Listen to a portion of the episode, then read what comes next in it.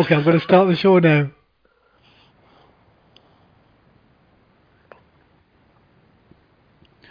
And it's Toon Talk Live.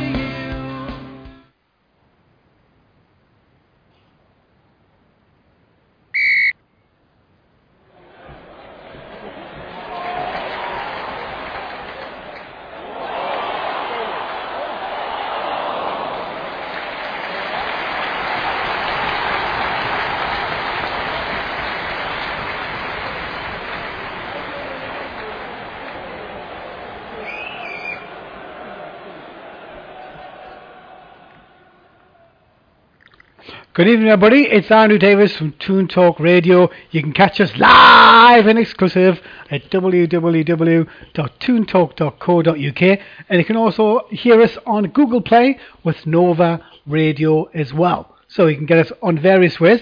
You can also call into the show to speak live to our guests. It's 0191 538 9781. Um, my co-commentator tonight, before I bring in our main guest, is Neil Mitchell, calling in from Dubai. Good evening, Neil. How are you? I'm well, Andrew. How are you? Not too bad, not too bad. Racing home as ever. You've been at the Blue Smarties or something? Just because I pressed a couple of buttons. You know what I mean? There's a couple of buttons. Is that it? Wait. are you using toffee hammers for fingers or something? Jesus. I did press. I did press it twice, but it didn't work. And and obviously Neil lived in Newcastle for a long time. Part of the Newcastle Fans Forum when it when it started back in the day, a long, long, Oh, long yes, time oh, ago. What long half a lifetime ago, yeah. time. The joyous Uh, company of Mr. Lambias every now and again. it's always a good crack, that, isn't it? But like, uh, but we're going to bring in our main guest this evening, and that's John Richardson, a sports correspondent, support of two hopeless causes, Newcastle United and Chester FC. He's been 30 years on national newspapers. Well, hello, Uh, and don't, 30 tell every, years, don't tell everybody. Don't tell everybody. and he's a supporter of Bruce I've got me- Springsteen. Yeah. The boss, And the real boss. the real boss, exactly, and also um, a novelist, I would suggest, who wrote a book for uh, Terry McDermott. I, well, yeah, that was interesting. Um, my liver just about survived, Andrew. I still haven't got the book, in. Have you not? I've not been Terry yet. No, no it, was, it was it was absolutely great fun because, as you can imagine, he's got so many stories to tell, and he's just absolutely fantastic company. You know, spent uh, very well many nights with him. Stayed over at his place. He made me very welcome, and uh, although I say myself, I think he's done very well with the book. He's he's remembered most things. Other, other things he made me not. He, he doesn't want to remember them. Just comes across as a nice fella, doesn't he? You know what I mean? He's a, to- he's, he's, he's, a, he's a top class bloke. I mean, his his two causes are Liverpool and Newcastle, of course. He's he still loves Newcastle, still loves Liverpool equally. You know, you try and say, oh, come on, Terry, who do you really like? He likes them both, but hmm. of course, one has more success than the other. Yeah, a bit like Barry Venison when he came on. He, you know, you, you can never get out. You can never get out of which one you like, but it's obvious to me. But uh, Yeah. it was And interesting what a trying to top pry guy, it out. What, what a top guy Gar- uh, Barry is, isn't he? Oh, Absolutely brilliant. terrific. Well, he's going to be on the show in a couple of weeks as well, so that's going to be that's going to be fun for everybody. But all, all from You better book California. yeah, he's great. He just he, he goes to a neighbour's house and rings from his neighbour's house. You better, better Transfers book the four hours for that night. Jesus. I thought it was brilliant when he said that. He's on for two hours at his neighbour's house making the call. Absolute. He was diamond last time he was on. I mean, he could have gone for four easily. Yeah, I mean, he, just, he took, he took the whole No, he- show over. It was brilliant. Brilliant. I, But- funny enough, funny enough, I was in touch with him uh, a couple of months ago and suggested he might do a book. He said, "You must be joking. I Don't want the wife to read half of that." yeah, he was a bad boy in them days, wasn't he? Oh, yeah, Ooh, absolutely, The stories I heard. Woof. you know, the, the one thing I actually had an idea. I have a, I have some of them, but I don't understand why he's not a pundit in some respects because he does coaching and stuff. But um, yeah, well, he, he he walked away from it. I mean, Mm. he told me he said that uh, he didn't like himself. Basically, um, he thought he got Mm-hmm. too too. thi- This is Barry being Barry, you know, because he was a, a major pundit, wasn't he, in this country? brilliant. Uh, you know, he was all over telly. Suddenly, he said, I didn't like it. I didn't like myself. I thought I was getting too Billy Big Time. Um, so he just went away and went to California. And for the first few years, I don't think he watched a football match. He didn't get involved in football whatsoever.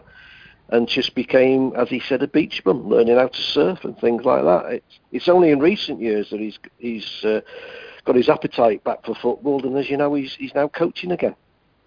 Yeah, manager of a, of a Orange County team, I believe, Yeah. and then he left that. He left that um, do something else. But um, I actually got him involved with something uh, which he's actually just left as well. So um, He's you always know, leaving something, isn't he? but he's a top guy, top guy. Brilliant, brilliant. But like I was going, to obviously we've got a lot to get through tonight. We've Yeah. obviously talked mainly Newcastle United and a little bit of Sunderland as well. But I, I, I want to start with um, the issue of Maria Sharapova. Yeah, Uh, it come, obviously it's come to my attention. After you start watching it, it starts to get bigged up. Uh, what was your thoughts on it? Because um, Caroline, Caroline Wozniacki, who, you know, to me would never win anything major in her lifetime because she just hasn't got it. Some players Yeah. have got it, some players haven't got it. yeah, Um, she she needs somebody nasty in her corner, uh, really nasty, to be able to push her to maybe do something. But she she made a comment about uh, Maria, Maria Sharapova. who Is basically a, a, drug, a drugs cheat, and there's no way around it. But um, in, reg- in regards to lots of things she's done, but she got caught for the M- Melonian. I can't pronounce it properly. I'm sure Neil can, but Maloney, Maloney, and some of that. And um, she was booked in uh, for the show courts on every Mm. single appearance. yeah, And uh, Wozniacki mentioned that, well, it's not right that uh, somebody that has made a, um, a spectacle, because, you know, has brought the game into disrepute, but she's Yeah. getting the show courts. What do you, tell me about, what do you think on that? I'll get to you. Well, of course, we are talking about the USA, um, and you know they they want to sell tickets. Whereas at Wimbledon, where she wouldn't have got a wild card, but she you know she got injured, so they didn't have to do anything. I mean, Wimbledon would would not have allowed that to happen. But America's a different kettle of fish. Um, she's been allowed in on a wild card. Obviously, she's she's been knocked out now. She you know you just can't pick yourself up like that. She hasn't played enough games.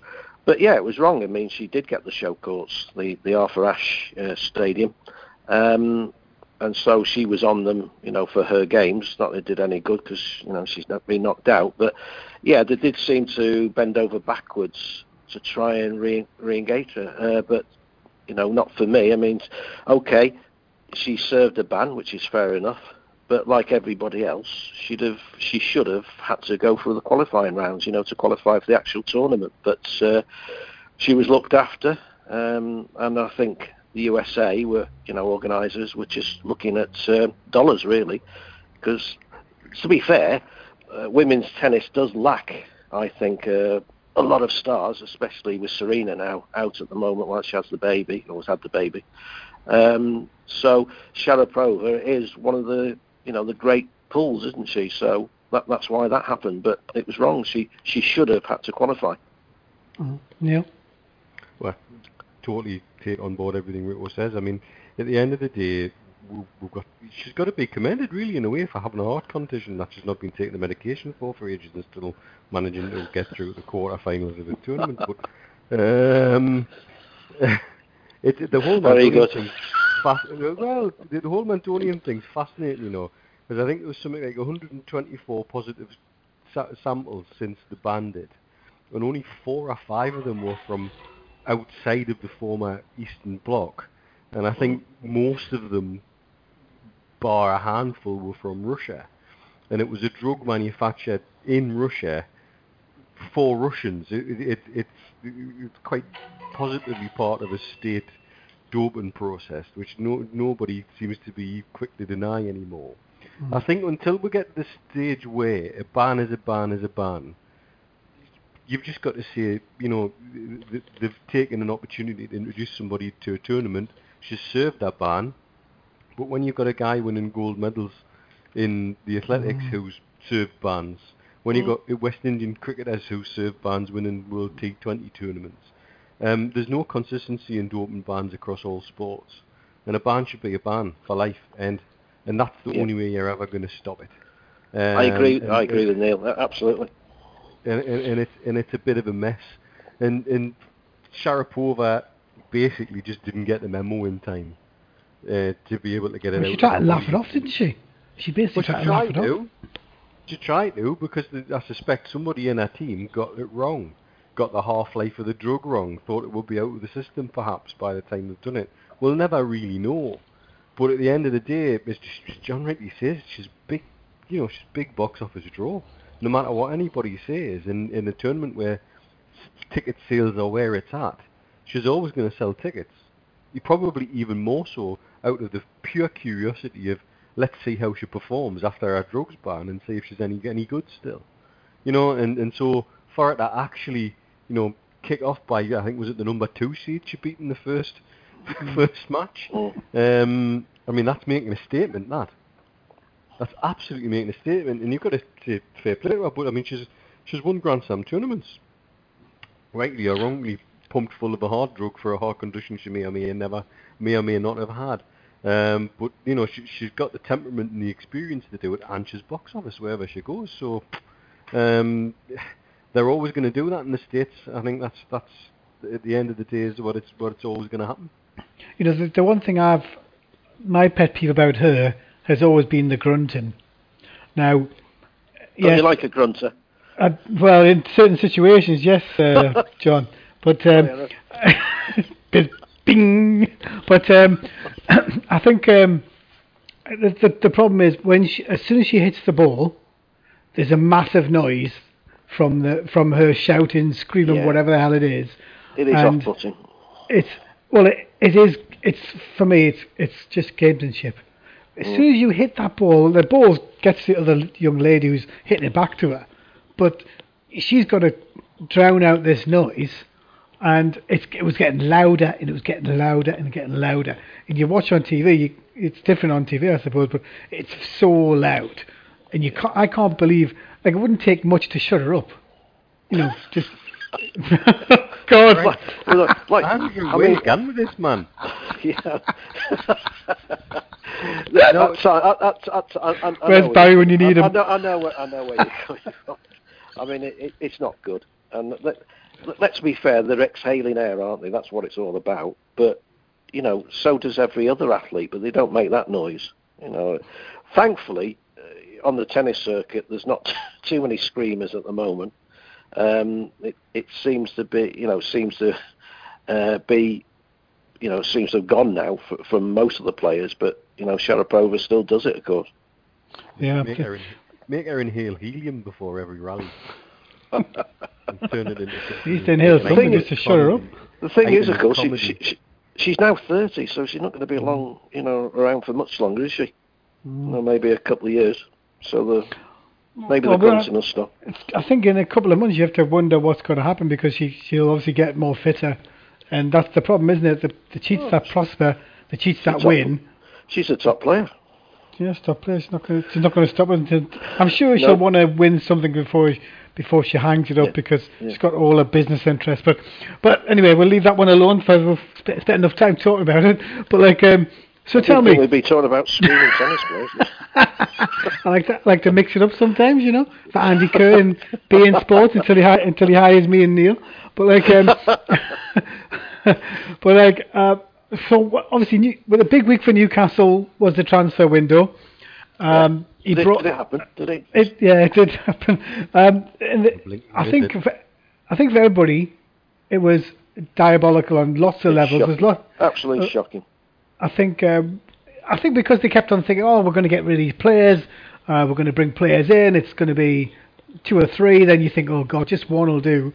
And then what I, you know, there's a lot of excuses, and I, I can't remember the guy who's um, essentially trying to sell Newcastle and trying to get Just- investment. just- the, Justin Justin Barnes, is it?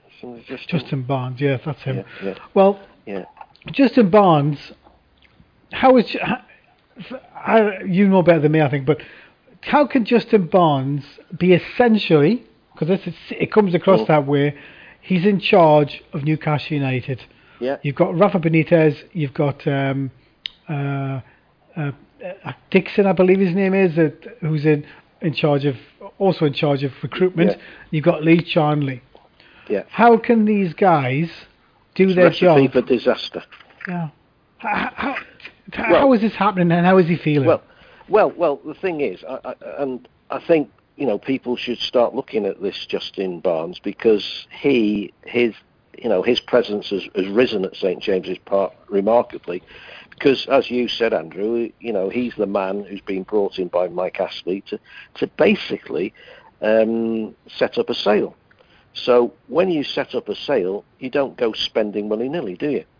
So I'm afraid his power is increasing, and he's known because he's a lawyer as well, um, and he's been involved with Mike Ashley with Sports Direct for a number of years, and he's known in the business as a tough negotiator, which is could be fine for Sports Direct.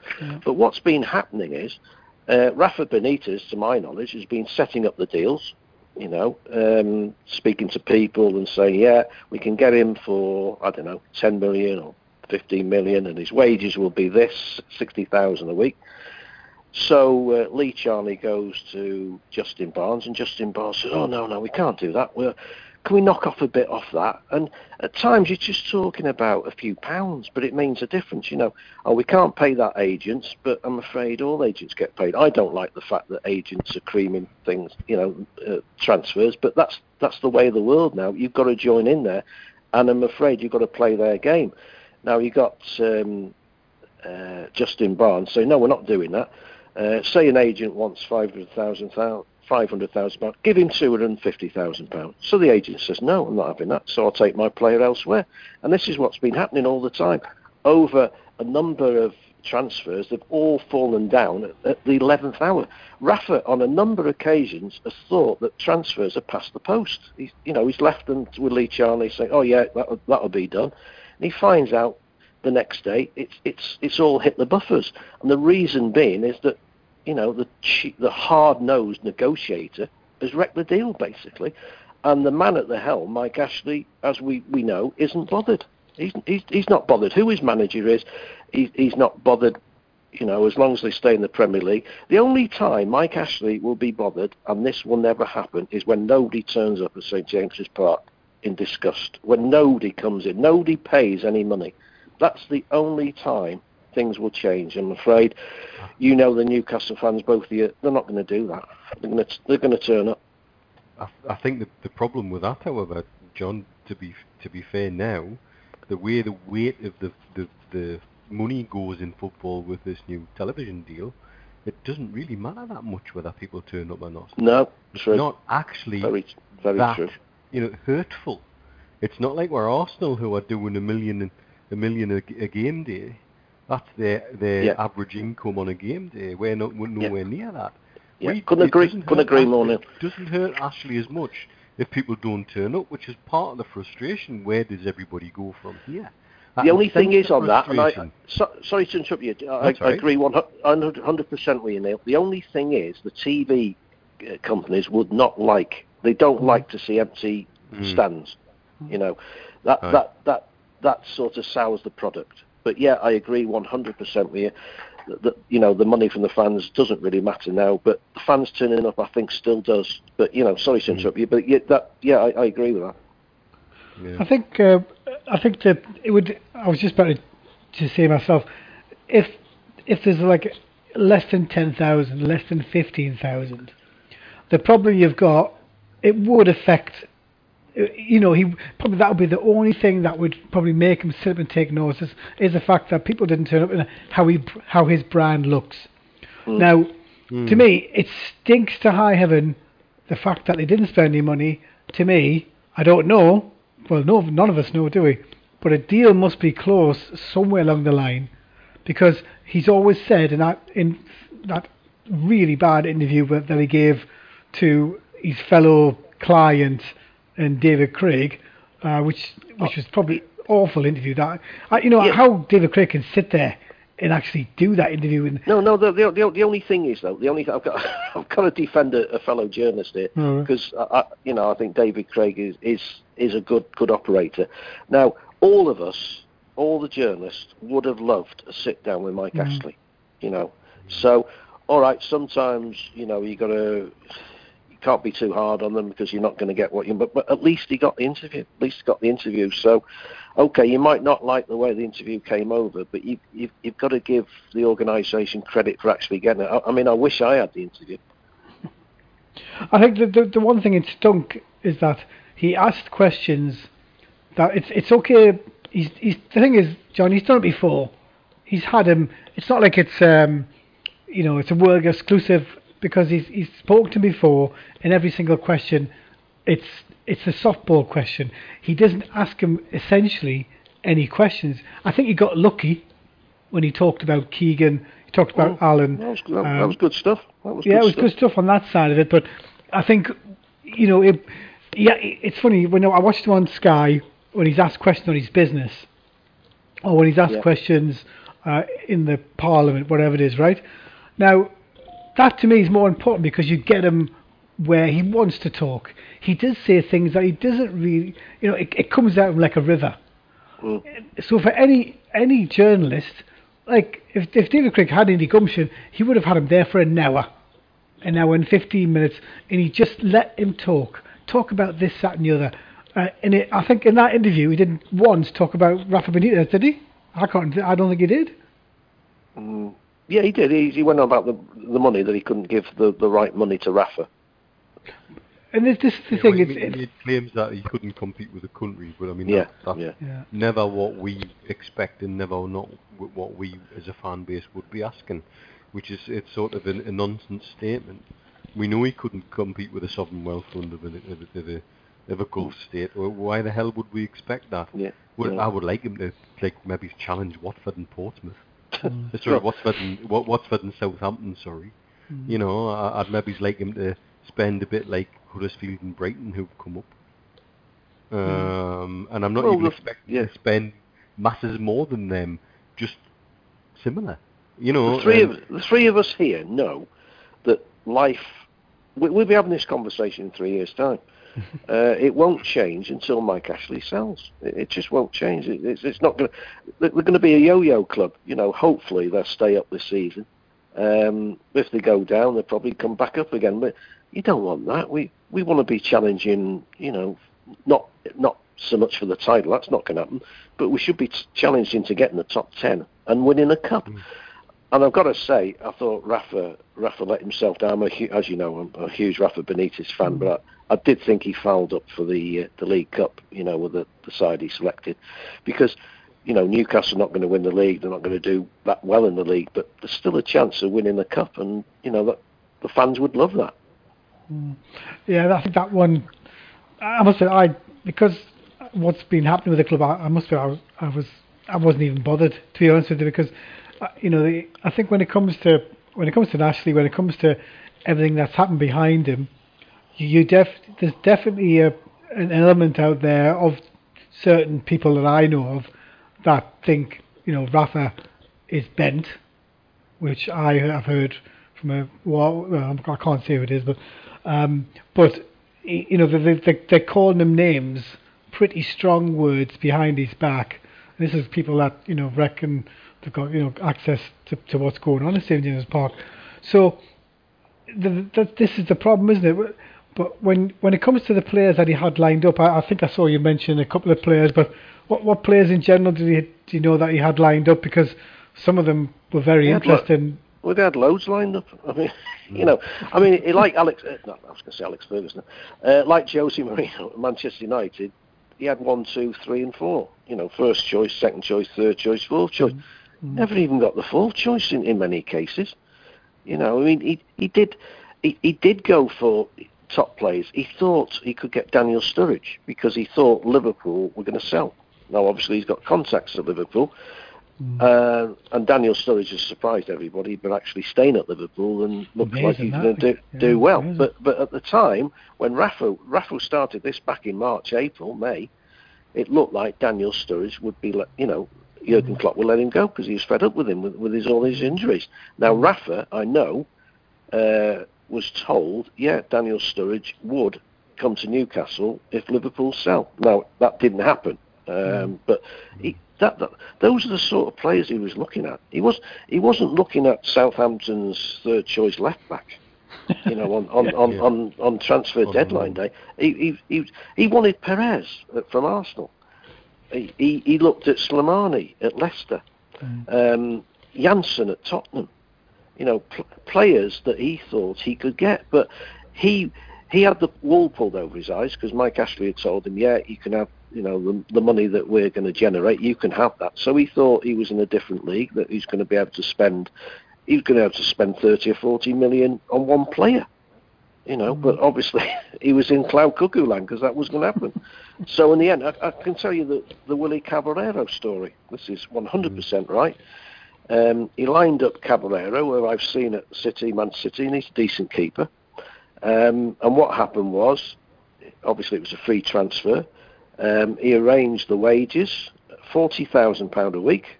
Uh, that was all agreed. Um, he left that in Lee Charnley's hands. The next thing he knows, he gets a phone call to say Willie Caballero is on his way to Chelsea.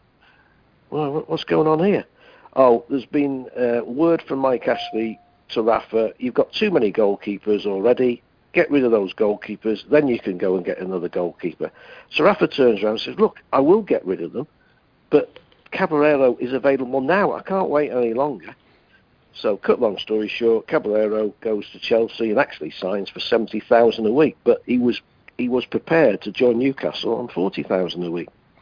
So, I mean, there's the frustration. Yes, he did have a load of goalkeepers, but Raf, it's better to get somebody in and then get rid of them. hmm You know, if somebody's available at the time. So I can tell you loads of stories like that. that they're all frustrating you know, stories. I mean, if, if Rafa, I can tell you now, both both lads. I mean, if Rafa had got the players he wanted, we'd be looking, I think, at a top ten finish. Yeah. That's yeah, I think. So It's the second time I've heard similar, and certainly the second time, almost word for word, what I've been told about Willie Cabrera as well. And and so i i- it's it, there's certainly something amiss and something afoot.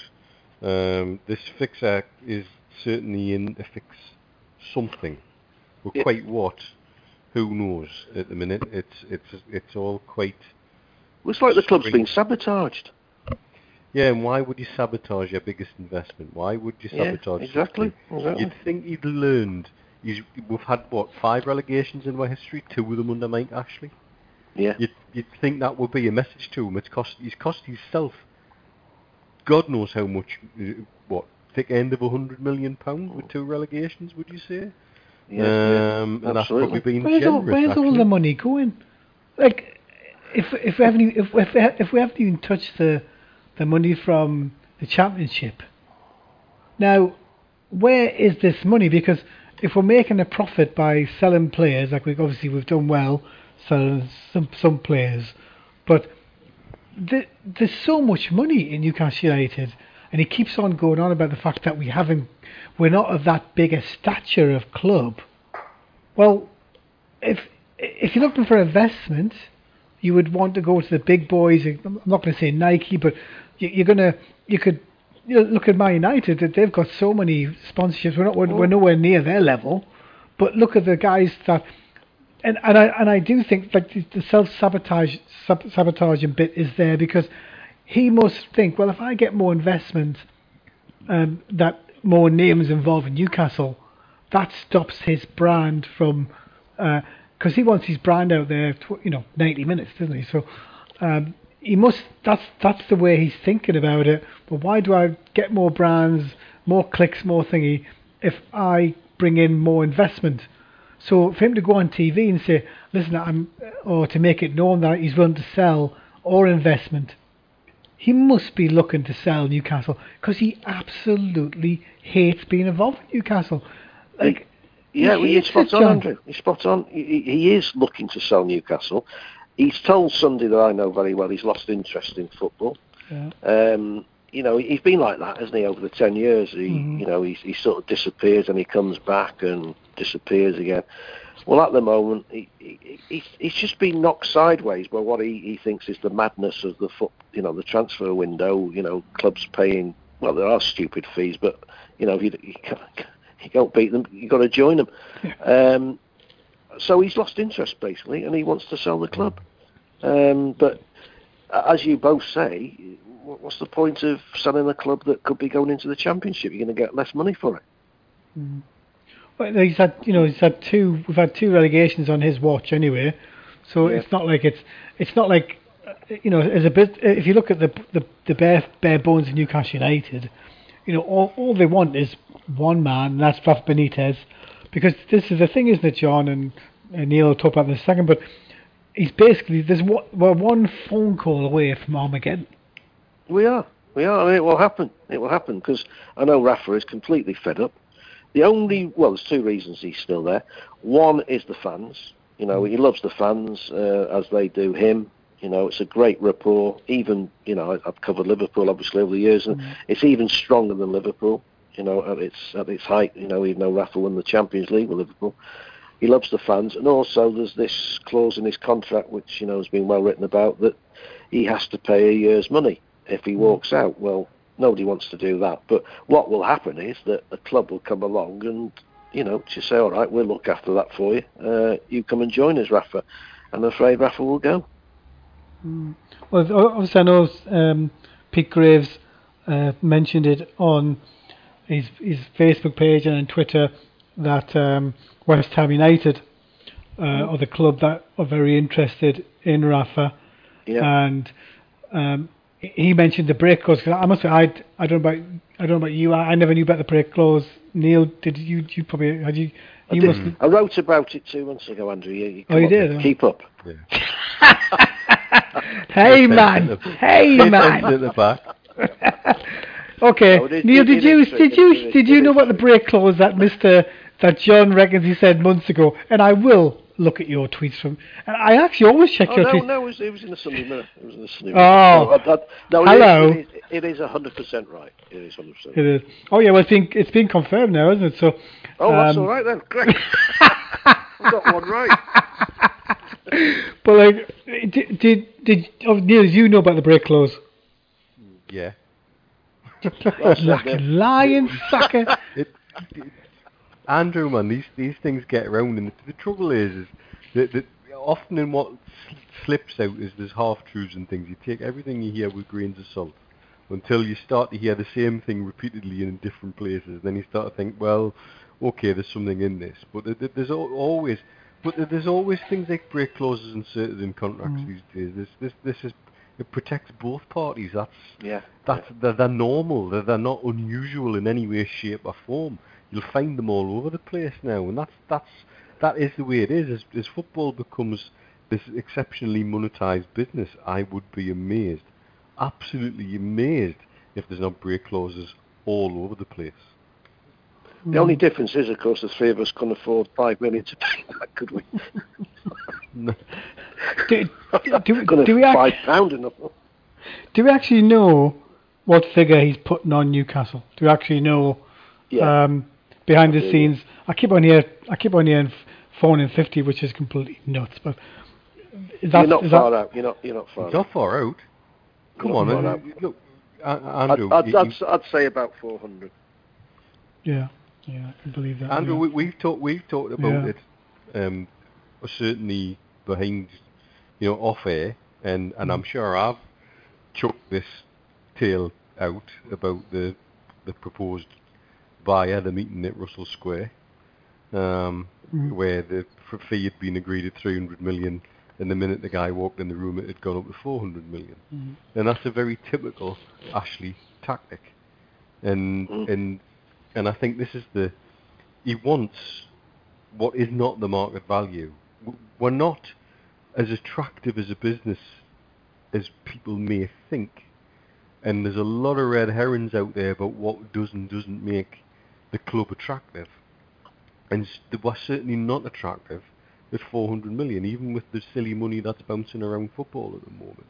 When we're just not. If you look at the comparable sales to Southampton and Everton, two relatively stable clubs by comparison, and you know, okay, um, one one has a has a productive academy and a and a good ground setup, but not a great ground setup.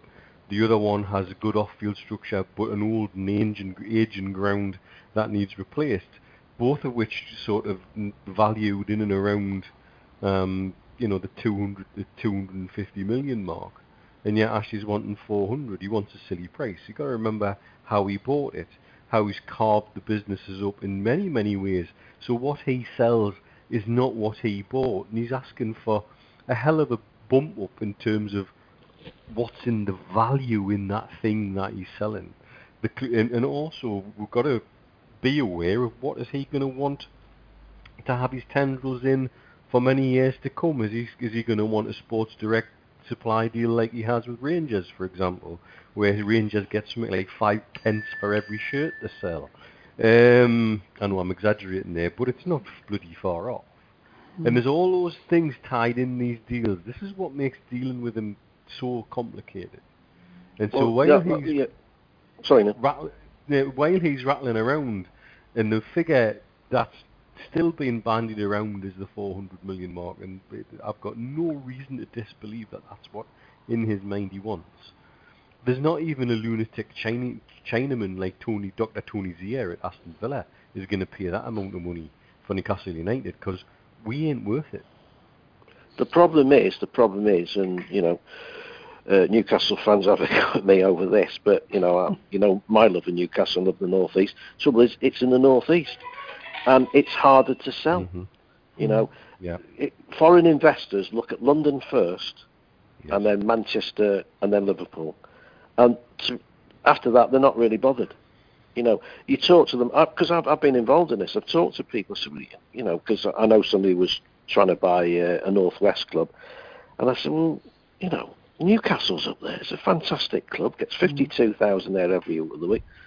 Oh yeah, but it's in the northeast, isn't it? Well, what can we do up there?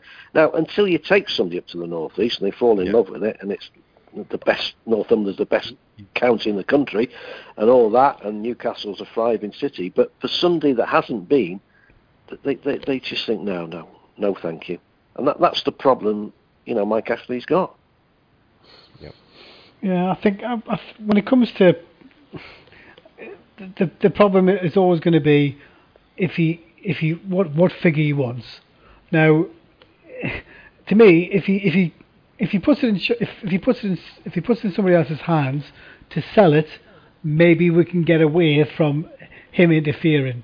But if somebody comes in, if he's given if if this Mr. Barnes is just say good at his job, right? He won't have to.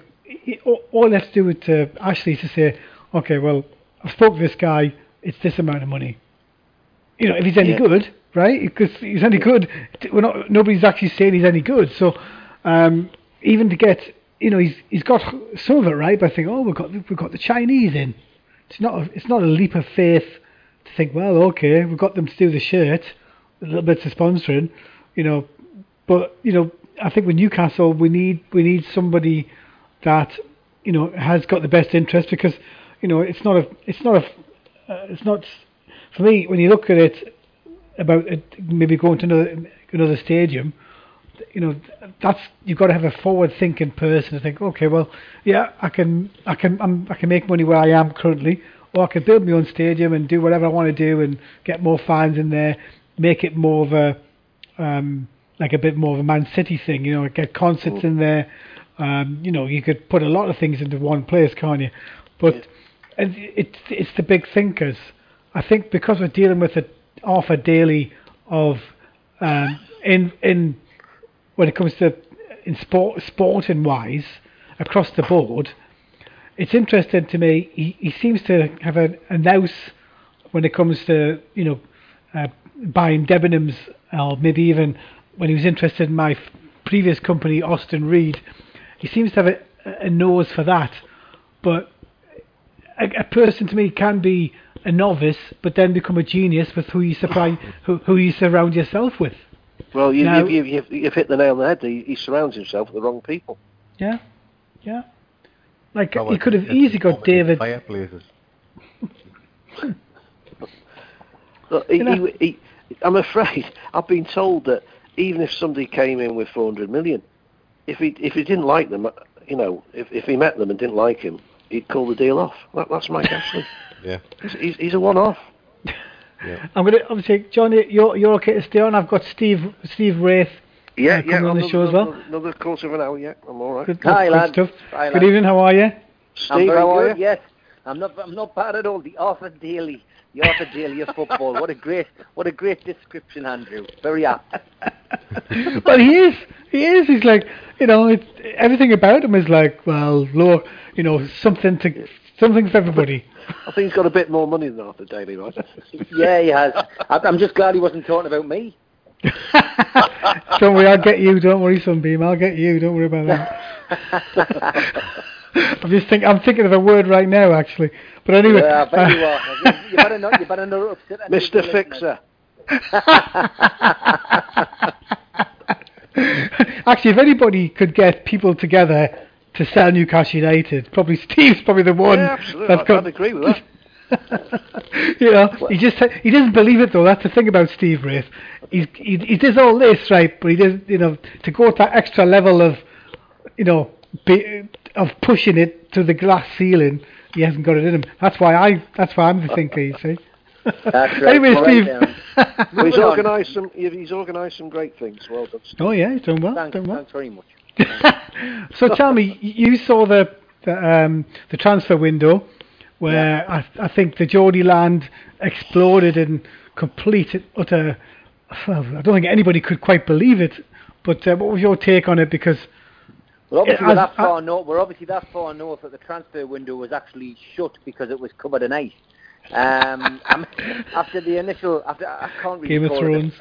A, I can't really call it a, a a flurry, can I? But I mean, you know, there, there was some business done. I mean, you know, on on the positive side, you know, Rafa did his his utmost and his best to at least manage to bring in, you know, uh, uh, quality as best he could on a, on a on a virtually zero budget. Uh, you know, it was, you know, the last time I was on, we were talking about surely, surely we're not going to go through this again, and you know, he's not going to be left with egg on his face. But we just watched the Mike Ashley interview where he, he essentially apologised to everyone who he'd upset in the last ten years, and then you know he repeats his mistake with with with the current incumbent in the manager's position. So, I, you know, I, I I've watched that interview a couple of times. Um, you know, since we last spoke, and you know, you, you always try to analyse, you always try to dissect what Mike Ashley says, and the more and more I watch it, I, I do believe that it's, it, it was what I said originally, which is just a, it's a big advert to say, look, I'm willing to sell this football club, come and get it. Mm-hmm. Mm-hmm. Now, you mm-hmm. know, just listening to, you know, obviously the comments made just before I came on there that,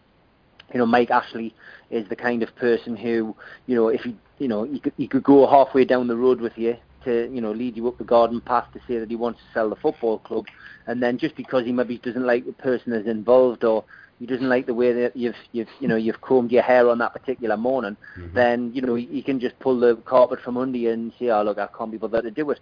I've had this conversation today with somebody, you know, where you know the the rumours are a, are abound of a potential takeover again, and Mm, that you know yeah, maybe that Mike Ashley agree. set the wheels in motion for a sale, but you know essentially he- he might wake up tomorrow morning and decide. Well, well, actually, mm. no. I'm enjoying. I'm enjoying being in charge of a football club, and I, I, I do enjoy this. And you know, ultimately, what it comes down to is, is you know, does he think he's exhausted the channels that he can he can use our football club to promote his sports plan globally? And that's the bottom line. Does he think he's exhausted those particular avenues? Does he think it's, you know, he's got to weigh it up? Is it is it worth the hassle and you know the fact that he has to, you know, the, the, the phone calls about the Newcastle United that he will inevitably get from Lee Charnley at some point. You know, is it coming? Is it becoming a vexation to his spirit? Is it something which is starting to annoy him, or yeah, is it still financially making him something, and he feels that it's worth it's worth sticking with?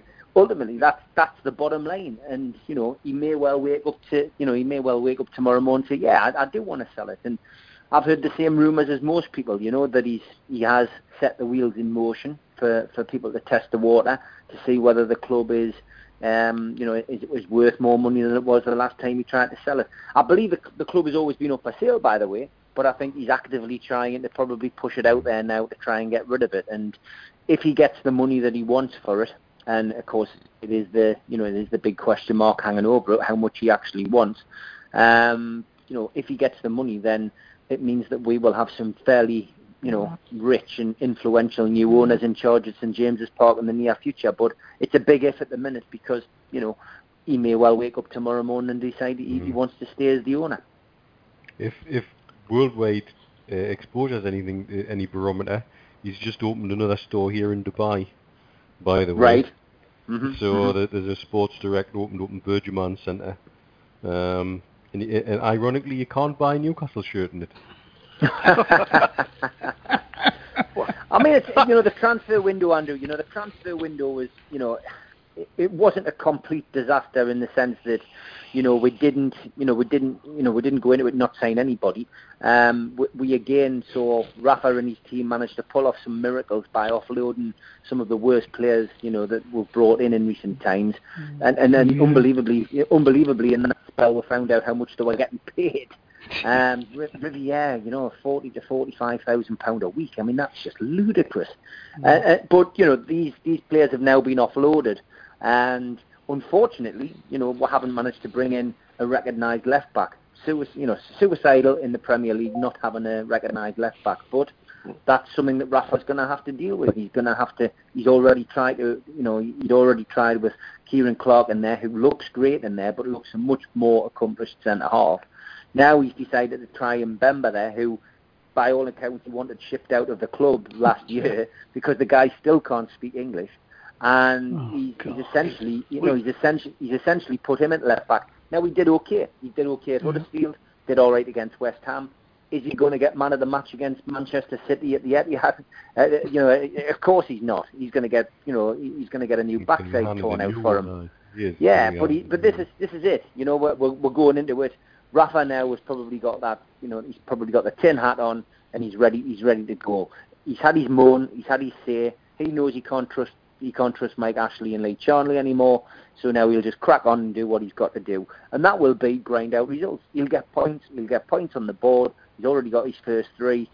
Um, and Newcastle United, uh, as long as they get that little bit of luck, which you need, of course, um, with injuries and suspensions. Um, the least we say about Mitrovic and uh, Jonjo, the better.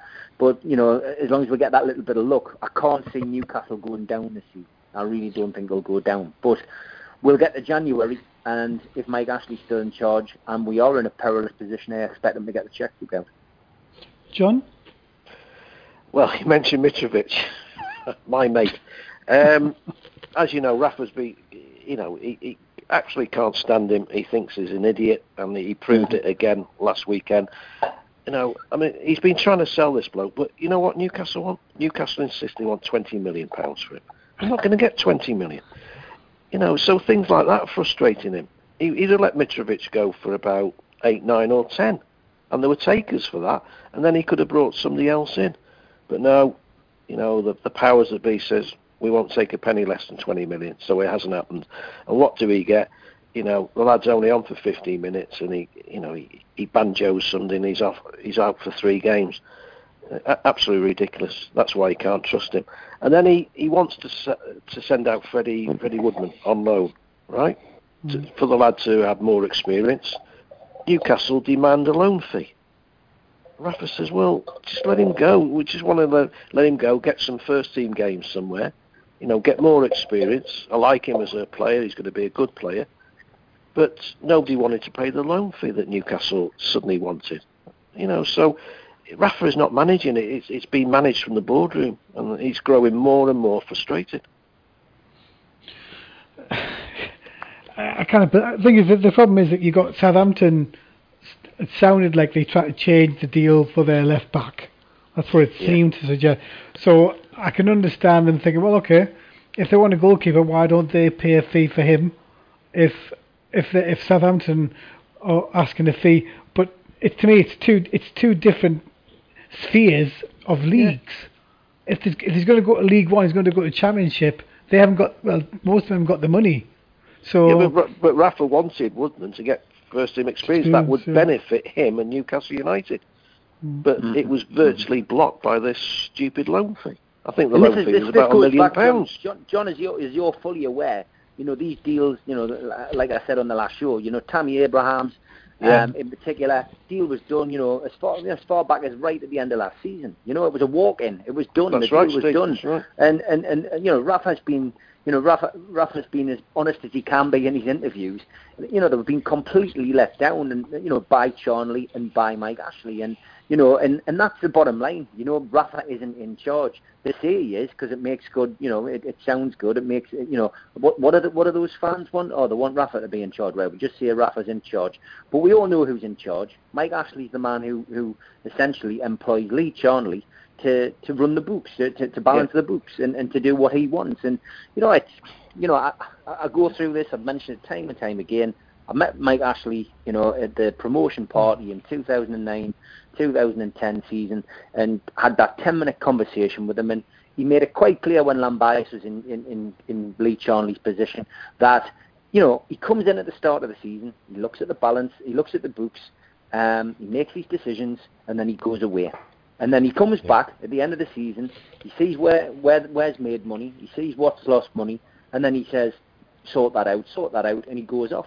It's a it's a business to him. It's just a business, you know. Spot it's not on, even called a on. football. It's not even called a football club on the paper now. If you get a, if you get an official letter from Newcastle United Football Club, look at it closely. It doesn't actually say next to the club emblem anymore. Newcastle United mm. Football Club. It says Newcastle United Company, Football mm. Company. That's what They it can't even afford to put a stamp on it. it, it's embarrassing. It, it's embarrassing.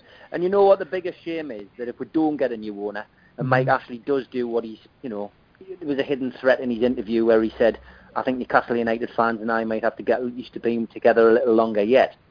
You know, that, that that's sending a chill down my spine. But the mm-hmm. biggest, the biggest sadness is that we'll lose Rafa Benitez.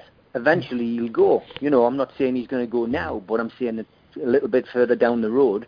You know, The when, first you know- decent offer, Steve, that he has, Yeah. he'll be gone. He'll be gone. yeah, and that's and Um, that's the biggest crime. That's the biggest crime for me. Absolutely. Because f- with all the love in the world and, and all my you know you know all the thanks in the world to Kevin Keegan for everything he did as a player and as a manager, you know Kevin Keegan kind of told a light to Rafa Benitez as a manager because Yeah, he's true. been there, Yeah. he's done it, and he's got the T-shirt. Yeah, he's won the mhm, Champions. League. He's won Yeah. trophies.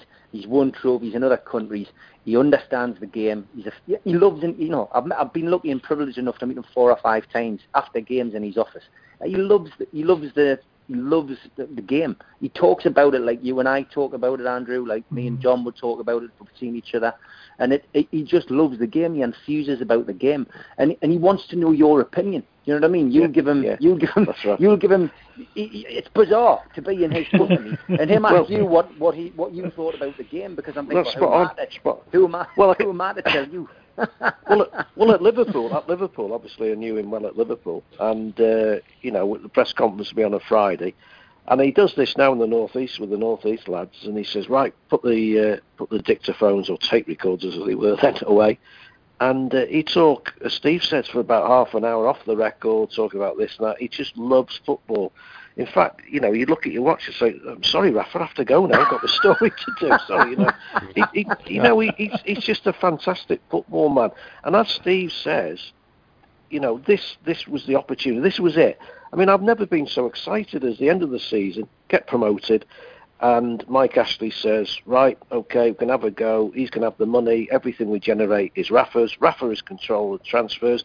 I thought, right, fantastic. This is it. This is liftoff. But sadly, as we all know, that hasn't happened. And Steve says it's an absolute tragedy because this is a missed opportunity. This is now another, yet another wasted season of trying to battle against relegation when we should be battling for a top 10 spot and trying to And- win a cup. And you would think about promoting your global sports brand. You would think essentially that you know the biggest stage to promote your, your sport uh, sports brand globally is the Champions League.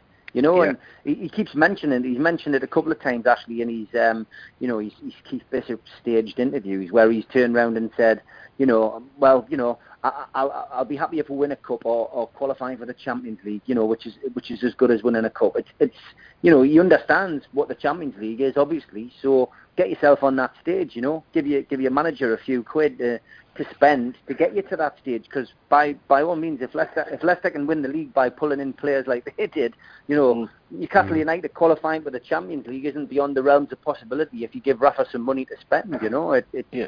it it's a long shot. We, we know, but you know, there's always that opportunity, and you know, Rafa could get us to that level given the time and you know, the other thing about his interview was, you know, he also seems to understand this to have a successful football club requires time, but also requires a, a good academy behind it. And to have a good academy um, is what he mentioned in his, in his latest interview.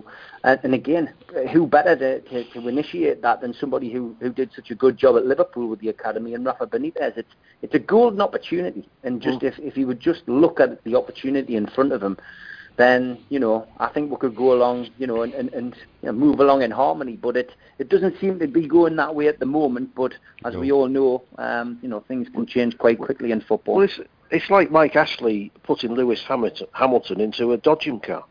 You know, you're not going to get analogy, anywhere, by the way. You're not going to get anywhere. You know, Yeah, yeah, it's a great analogy, and but- I, yeah, great analogy.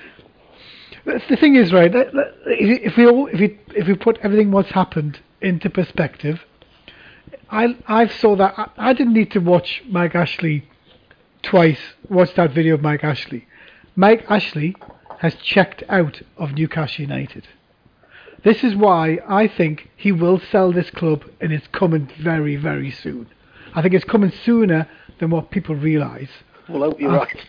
I I do believe that because he everything everything he's doing with this other nincompoop he's got in charge, um, you know this this Justin Barnes whatever his name is. Yeah, yeah. You, you don't do the, the moves that he's made. You don't do those moves, uh, you know, in, to on the half chance that uh, you- you're not going to sell a club. They're definitely going to sell it. We just probably don't know who it is at the minute, but uh, it's going to happen where we don't expect it. It's going to be a one night. But the problem Mr. Barnes has got, and he should be thinking about this long and hard. Next Tuesday, next Monday, West Ham United play uh, Huddersfield Town uh, in the in the league. Yeah. You could be looking at Tuesday, Wednesday, where if they play badly, it's a lot of ifs and buts in football, isn't it? But um, you could be looking at the get rid of him. I've heard rumours it's going to be the Fulham manager they might want to get uh, instead of Rafa for now. But there's lots and lots. Well, you would know this, John, and probably Steve I've heard, as well. I've heard the name Alan Pardew. to go to, that's- back to West Ham. No, Alan Pardew for Newcastle. Oh God! you- I've been, I've been a bit naughty there. That was one of the rumours. Yeah. I thought that might uh, stop Steady on. everyone in their tracks. I'm Carry taking on, you eh? Jesus. I have heard that as well. That's that's the thing is, but if he wants to see if he wants to see a run on Newcastle United, he better he he'll find out pretty damn quick if he puts that guy back in charge of Newcastle United. There won't be there won't be enough security, John. No, no. Ah, yes, you know, you say you say that, Andrew, but unfortunately, and again, this is an analogy I've used for, for many, many occasions, is is that you know Newcastle United fans, it, it's like being in an mm. abusive relationship, and you know, God forbid any, God forbid anybody who's ever been through domestic violence, whether you're a man or a woman, but it is exactly that. You, you basically you go you go to St James's Park, you get slapped around the face and beaten up, and then you go back home, you put your you put your lipstick back on, and you say, "Oh well, look, you know, he- he'd had a few pints, and we- we'll forget about it and we'll move on." You know, it, it's mm. it is Very like good, being in an I might nick like- that. Well, you can do. It's like an abusive relationship. You get slapped round the face and you go back time and time again. Nobody else does it. No other fan does it. Ten No. miles down the road, Sunderland fans don't do it. But Newcastle United fans never learn. And and mm. half the problem has been for many years. And I've been a, I've been a, you know, I've, I've I've been a cause of it in one way, but I've I've tried to stop that. As ever. But, yeah, well, no, I've been a cause of it because because none of us get on. There has been egos in the fanzine world and in the the, hmm. the, the supporters trust and this that and that hmm. one. You know, this person doesn't like that one. And I, you know, Neil's fully aware because he's been involved in it with us back in the day. and and I went out and made I made I just made me peace a few years back when God God bless him Pavel died. I just thought Yeah. life's too short. We should all be we should all just be you know we should all be batting for the same team here. We all support Newcastle. And I went out and targeted the people who I'd fell out with in in that in those circles, shook their hands and said, look. I forget what you know. Put it put it behind me. Move on, and it has been for the better because you'll see now. I think a different. There is a different feel about it. You know, the Gallowgate Flags is a great initiative. Uh, We're working with the club, but that's fans working together. And you look at that, you look at that sea of flags now. That isn't that isn't down to one person. That's down to the fans pulling together. And you know that probably wouldn't have happened a few years back because there would have been certain fans going, "Oh, well, don't support that," and mm. you can't support that because he's involved. But now we're all united. Then I personally think there's no better time for things to kick on. It's a pity that the trust has been so badly damaged that you know it, it can't really. I don't really think it can pick up. It's a bit like an injured animal. But I think you've got to have. You've, got, to have, something that, to follow. You've got to have something to follow. Shan- like a spirit of Shankly at Liverpool. You know, the fans are, great, are a greater force together, and I think eventually, if people could, if people do stand up, you need you need to do it properly. Um, and I think because we made such a, you know, because of, because of our petty arguments, and there was such a balls of it originally. Um, I'm not sure whether it can be rectified, but if somebody can do it and lead it and pull it through, not me, not the other faces who've been faces for years, but somebody else could come through and do that. Obviously, with our help in the background, then I think I think you could be onto something. But at the moment, you know, it's ripe for the taking. He's he's done what he probably wanted to do. He's got forty thousand season ticket holders. He's getting Premiership attendances of fifty-two thousand. I think now is the right. It's, it's it's the ripest it's been to sell. Um, he's back in the Premier League. He's got the big bucks. Hopefully, that's what he's planning. Um, if not, will people walk away, Andrew? I very much doubt it because No, it's a maybe not. I think they habit. will. I think It's they a will. routine if- and a habit, mate. It's all very well tweeting it on Twitter saying I'm going to walk away and that's me. No, lot." they won't. But if, When if it comes to the crunch, goes- they won't. in 12 months' time, if Rafa's gone and you've got another manager in and they've won four games in a row, it'll be Rafa who. And that's what happens. That's football. That's you know. and Andrew, it, it, as, as Steve said, I've been, I've, I've been there, seen it firsthand myself.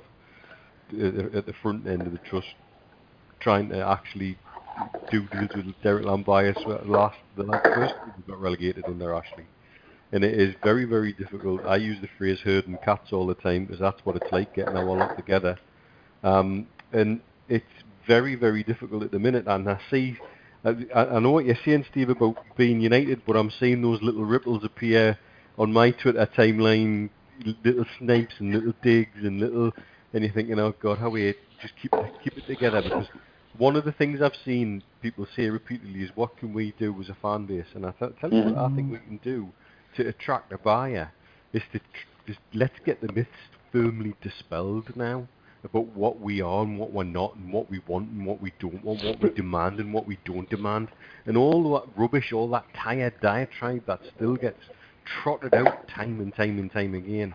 Show that mm. actually we're one of the biggest assets the club's got, and we're going to be even bigger. Yeah. And and we've, we've tried all this before, from writing open letters to threatening to not go. Yeah, I saw the Chronicle. I and, thought, and- you know and- what? all all of this, and it, we've tried it all before. We're just going round in circles. We've got to be smarter. We've got to be thinking different, and we've got to go forward. And the way we go forward is by being reasonable, by being the reasonable face of the football fans. So we can turn around any potential incoming buyer and say, look, what you might have been told about was total load. You know, we're not going to be banging on your door with pitchforks if we if we haven't, you know, signed two hundred million pounds worth of players in two days. Aye, exactly. You know, it, it, it it's we we need to be getting getting our message across, and I think Yeah. things like that single display of the Rafa flag before the game, that's a big message. When when they talk about let's get all these flags out and, and, and get as much as we can to have one flag, we, we, we put out, we genuinely, in a very palpable way, nailed our colours to the mast there. And that think and that came down and that message. came. Yeah. and Andrew, there's Andrew, I'll have You've to got- take my leave. I've, I've been very that's all right. naughty. Thanks, I've, John. I've, I've got to go and watch England now. anyway, thanks, Andrew. Thanks, Thanks, Neil. John. Thanks, Take John. care, mate. Absolutely Take care, mate. Take care. John. Thanks, John. Bye. See ya. Ta-ra. Sorry, go go ahead, uh, Steve. I think you were you were. Yeah, I'm just saying I fully agree with that, and I think you know, the, the, you know, the flag, the, the, the Rafa flag idea was again from people who I probably wouldn't have spoken to two or three years ago. You know, it was, it was, you know, I got a call and said, "What do you think of this idea?" And I thought that was nice because that wouldn't have happened two or three years ago if I hadn't reached out to these particular people. They wouldn't have run the idea past me. It's got nothing to do with me. You know what I mean? But they thought, just, just wanted your opinion. Now that kind of thing's happening, it, and it's it's small steps. And Twitter's a Twitter's a funny medium. Things to be read, and I understand what you're saying about you know various things sneaking through on your timeline, etc. You know, and, and you're seeing those kind of things, you know, come and it's not great. But you know, I think I think a lot of tweet, you know, yeah, there's a lot of common sense happening away from social media, and I think that's that's the key. And that wasn't happening two or three years ago. Um, and, and and I think that's a positive. You know, I think it's a positive, and there's not as much sniping going on at um, you know some of the other some of the other people as well. But listen, it it, it it's, small steps, and it'll it'll build, I'm sure, and you know hopefully it won't need to it won't need to build. You know, in the next the next few months. Hopefully hopefully we are right, and, and Ashley does sell in the next. Oh, few I think I think he's definitely. I think it's. I think it's going to happen very. I think it's going to happen very quickly because you you don't like. Remember, even even when I watched the snippets of that interview, you know, he, he more or less. He, you know, I think it, with him it just comes down to the fact. Well, if he's not enjoying it, and he, he it's like it's it's bothersome to him because it, he gets linked with too many things because it's, because Newcastle's so high profile. He gets Yeah. linked with he like obviously when he had to go to the you know any any story when he was uh, obviously famous for that you know the power drinking and stuff. He's always known as Mike Ashley, the the Newcastle owner, and he doesn't like he doesn't like it. It's clear. It's in his eyes. Like I watched everything. I watched every mannerism that guy could give, and he wants out, and he wants out now. And I think it, the problem we've got is if it's not done soon enough, and another club goes into meltdown. The, the problem is you, you're looking at well, who who are, who who could entice Rafa Benitez? Well, definitely West Ham. He's being mm. linked with Crystal Palace now because mm-hmm. obviously they, they could get rid of their boss. They've got money. They've got American owners who want to, who, really want to tilt it, you know, do something. They haven't spent that much money, but you mm-hmm. know, anybody that that of Rafa Benitez ilk, and he wants to stay in England. So But you know, look on the positive side, Andrew. Look on the positive side that if, if you're right, right, you've got this gut instinct. I've heard Mhm. whispers, other people have Yeah. heard whispers that, that there is a potential, you know, sale in the offing. Then the last thing that Mike Ashley's going to do in the meantime is is sell the manager because he's a big Mhm. asset. And Yeah. you know, any any owner coming in, as we saw, you know, with um, Sam Allardyce when Ashley came in, you know, it, it then you know it's then up to that manager to, to get rid of him. I mean, you know, Mike Ashley is not going to sack Rafa Benitez. It's going to it's going to cost him five or six million pound to do so. Um, but he'll keep him, and, and even if the results aren't great. Um, in the next week or two, then you'll keep him because he's an asset. And you know, any new owners coming in, of course, won't be able to spend any money until January but at least there'll be the promise of a transfer budget. And I, I, I think you're right. I do think there's a sale in the offing, but it's whether it goes through or not. And I think, on. but Yeah. I think Rafa, Rafa was. I think if Rafa would, Rafa had gone in the last, you know, in the last week, it wouldn't have surprised us. But I think now we know that Rafa is going to stay, and I think Rafa wants to stay because he's got the sniff of a, a sniff of a possible sale as well. You know.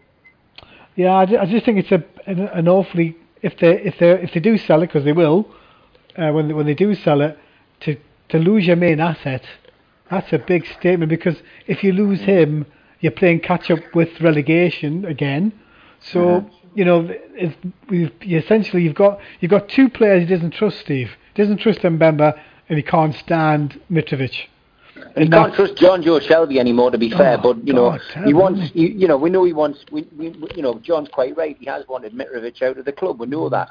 You know, it's been no, it's been no surprise. He wanted Tim Krul out of the club. He's managed to do that. So, you know, but he wanted players to come in and replace these guys. You know, he's been unlucky with a Dummett injury and the fact that it's severe. So he's he's not going to get him back until the turn of the year, probably December, January, by the time he's back to full fitness.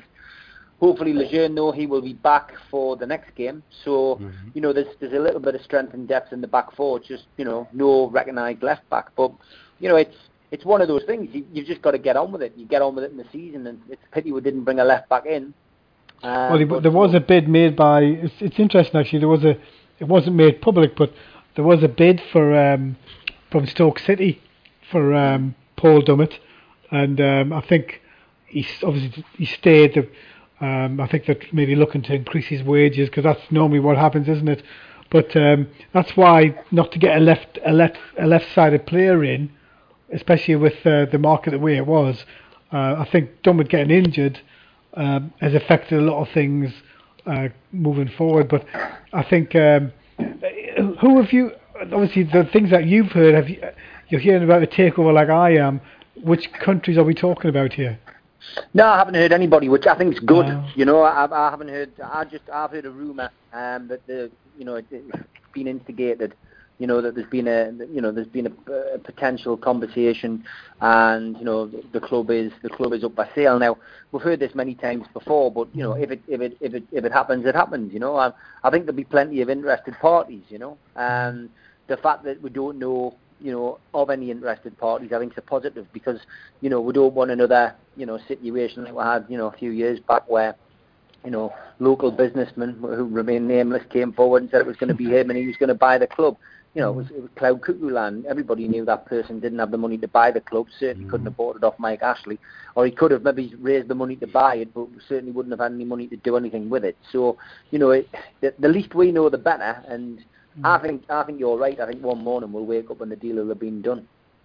Definitely, I think it's it's going to happen. I think it'll happen. I'm not going to say next week, but I think it's going to happen pretty quickly. But it'll be nice just to, you know, to have a fresh start, wouldn't it? And then give give the Toon Army, you know, the, the the chance to at least at least have stable with a with a manager who can re- revolutionise the club and move it forward instead of instead of you know, ten years from now we're we're saddled with the same person who doesn't give one iota for Newcastle United. It's it just doesn't bear thinking about. There- are worse owners out there, but the, the fact that uh, Neil just mentioned that you know we had we had people in the room less than two ye- well two years ago uh, that were able to get you know make him make a decision whether to, to sell Newcastle United. Well, you know people saying the Newcastle fans can't get together. Well, it's been quite clearly proved that you you just have to.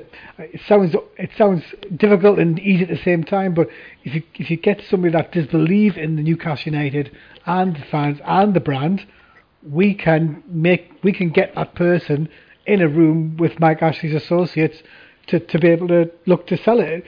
You know, it's it's all about marketing, getting the right people. But the fact we've done it, uh, you know, we've done it once. You know, we, we should be able to do it again.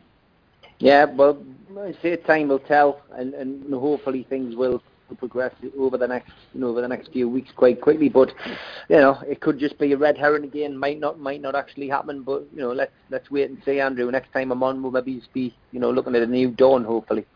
Oh, it'll be a few, if, if it happens, we'll, we'll be we'll be on the bloody uh, quayside, whoop, giving it giving it loads, and I might be in goal again. You never know. You, you, you'll get no, you get no sense out to me for a fortnight. Right. Jesus. It's good to I speak won't to you, lads. I've got to get off now. But, uh, Okay, good mate. Thanks, Steve. again, and good luck with the show, Yes, lads. Steve. Speak to Cheers, soon. uh, thanks, Steve. care. Appreciate it. Take care, bye, mate. Bye, Thanks. Bye bye. Well, guys, as as a, a great show, the next we, we're going to have our next caller in a moment, uh, calling in from Lee Johnson. But what what great calls, eh? It's like it's just, it- there's so much, you know. There's there's lots of things wrong with Newcastle United, Neil. But uh, when we when we've got people that care so much about Newcastle and you know just want the club to succeed, it, it, it you know, it, as, as as we already said, we've we, we've got people that have tried to buy the club in, in the past, and it wouldn't take much for it to to get this rocket ship up and going and and challenge it again. it's the frustration that we know that we see that other people do sometimes see, but they, they don't get it until they're in, enveloped in it a little bit. I mean, like Rico was saying, it's difficult to get people to come and buy up uh, Newcastle because of geography, and yet when you then immerse them in the city, they're like, wow, it's palpable. You feel it everywhere. The the the the sense of belonging. This, is our club, our town. We are part and parcel of this. It's at the heart of the city, etc., etc. Um, and, and you're right. You get somebody who could be infused with that, um, and it's a real potent recipe. And and it's you just hope that that's. We'd hoped that we'd Mhm. found that with this man, but uh, it it didn't take long for his real intentions to become clear. But then again, you know, we know the circumstances very well. We've covered it long and hard on this show um, about how he was left holding the baby with something he didn't really want to keep. Yeah, exactly. Mm. Well, I'm going to bring in my next guest, uh, Lee Johnson. Good evening, Lee. How are you? Good, you. Yeah, not too bad. So, uh, the, obviously, we've, we've talked in depth about Mike Ashley tonight, but what was your, what, what did you think um, about the, uh, the the window that came and went, and obviously massive disappointment for everybody? Absolutely furious. but um, I suppose there's been rumblings all summer. I went and got I went and got the um, I went and got the new shirt uh, with the band. Um, I can't remember what it was. It was kind of midsummer. And when I got it, and I, it was the first time I'd bought a shirt in um, seven years myself. Uh, and I bought George his full strip the season before because Rafa Benitez was our manager, and again I did it in the summer. And ironically, when I bought it, I said, I think I said on Twitter, bought the shirt, paid 150 quid for my full, uh, for George's full strip and my my shirt, um, because I think I, I actually think the club's moving forward. It was the Sunday actually when I think the first tape I wrote a story about things not being right behind the scenes, and I kind of like passed it off as such. Um, and then the rumblings really started. So I was massively disappointed, Andrew. Um, I can't believe um, Benitez will be happy. I think he's been massively undermined. Um, but I do think he's invested in this group of footballers. But I think um, I would imagine, unless kind of what you've been touching on there with Steve and things like that about buyers coming in or over, I think if there's nobody who's going to come in and take the club off his hand, then this will be the start of the long goodbye. I can't see being our manager when the, when next season starts. Yeah, I think when it when it comes, I, I, it's just a, it's definitely a weird feel. I've had a weird feeling the last couple of days because when when you, I think I had this feeling. Well, I wouldn't say um, when when it was sold, it was sold, wasn't it? But when when um, Shepherd Shepherd was um, undermined and he lost the club, so I think because of the MO of Ashley, you- you're not expecting him to be the guy that buys it. Um, he will. I'm sure it'll come down to the fact he's going to, if he, when he sells it, it'll be to a investment company, and you just hope it's an investment company that you know wants to get involved, wants to get the fans on side, and wants to grow their their brand because it's it's it's in dire need of a, of a. But when I see that shirt, Lee, I'll never buy that shirt. It's absolutely woeful. It's, probably one of the worst shirts I've the seen. It's one of the best I didn't. I don't think so. I, Ah, love like it. actually. I really like it. I, I did. I, I went. I, I. I didn't even want to. I went into the shop to to look at it, and I've seen it up close and personal a lot of times. The Benz is, I think the Benz is actually. No, I don't like it. I just don't like it. But anyway, I've, I've seen. Yeah, yeah. I- I've had many a shirt, and that one's like, it comes across as a, a cheap Tesco bag. But Well, if um, anyone, if anyone does come in and buy the club, Andrew, the first thing they can do is rip all the Sports Direct shite down and start Yeah. advertising other. And they can start advertising other brands straight away and start making Yeah. some money off the stadium. yeah, Yep. You Exactly. know, I mean, you know, if you think back to when Mike before Mike Ashley first bought us, apparently we were one of the um, top five clubs in clubs in terms of commercial revenue in the Premier League. Um, I think we actually earn less on the stadium than Sunderland do um, in terms of advertising inside the ground. I think Sunderland generate more money than we do. Surprises. Um, and that's because it's his his own brand dotted around the stadium. So, I, I, you know, little things when he, he when he talks about kind of he wants the club to self um, you know, self finance itself in terms of obviously creating opportunities to buy football as well. Change that element of things straight away. Um, but I don't, I don't know. I, I don't know. I mean, I, that, that the transfer deadline day, I had my phone charged up, I had my phone on at work and things like that, and I, I kind of knew what was coming. Um, I actually, I actually thought when Benitez took over, and obviously if you think back to the mission statements of last summer, things like that, when he was talking about this club not being a stepping stone and things like that, um, all released via the club via him. And it was really good to it was really good to read and things like that. And I thought this resembled change, and I did think that was a step in the right direction. But he's he's basically reverted it. I don't know if he's taking the piss out of us or it's Mm-hmm. Well- like, well, everything's- even if- everything's on purpose. It's it's, if bo- it's actually become boring. But I think the problem the problem you've got because the, the release clause is out there, the figure. And I, I know we meant we talked about uh, Pete Graves uh, mentioning uh, the fact that it's you know it's five million. Yeah. But the, the, the to me, yes, he put it out there. Um, we we can all take issue with what he said, but the the problem is it if just say well th- there's a deal being done or there's been they talked about a deal whatever it's a it's a high stakes poker game because if, just say okay, if Newcastle win the weekend, which we obviously hope we do, um, and then West Ham lose, this could all come to a head pretty quickly, Well, and we could end Well- up having, as you said, Alan Pardew back in that Rafa stand. Benitez is a Rafa Benitez is a great buy at five million. Yeah, exactly. Because it's going to be five million take him away. Because and because at the end of he the wouldn't day, turn it down, would he? He can't turn it down. of It's in the clause. He's the, at the end of the day, he's a guy who looks at all aspects of football clubs. He doesn't just necessarily concentrate on what he's got in his first team eleven. he looks kind of beyond that. He prepares business plans. He plans. He prepares prepares mission statements, things that he wants to do, things I- that I he think- to implement. I think the the one thing we, because we've talked about it such a lot, but like I've ne- I'd never heard of Justin Barnes before he came to Newcastle. No. Uh, Neil, have you ever heard about him? Like the name has any? Have you? Purely Have you- in terms of relationship with Mike Ashley and his companies. And he's, and he's known as his fixer. He's If you read any of the um, business articles on on Sports Direct and some of the Fixer, other Ashley fixer, brands, fixer in what his way? name um, pops up repeatedly. Uh, he's fixer the in what way? hard-nosed I've never heard. negotiator. Um, He goes into areas of the businesses that aren't performing the way Ashley wants and puts them right. And he's also involved in sales. He's also involved in sales and acquisitions. Christ, he should have had him in what for, the last ten years because we've been failing our hour. Because that's Yeah. the thing, isn't it? Imagine if did he I go to you what- Dubai when I- when they I- went there for that chat? Don't don't think so, mate.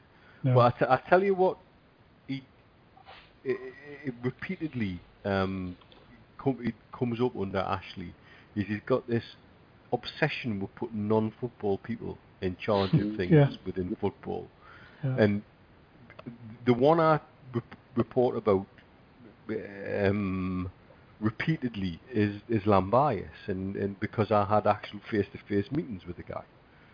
The first one was horrible. The first one was terrible. As you both know very well, I spoke Mm. about it before. Um, but towards the end, he got it, and then he was shipped out.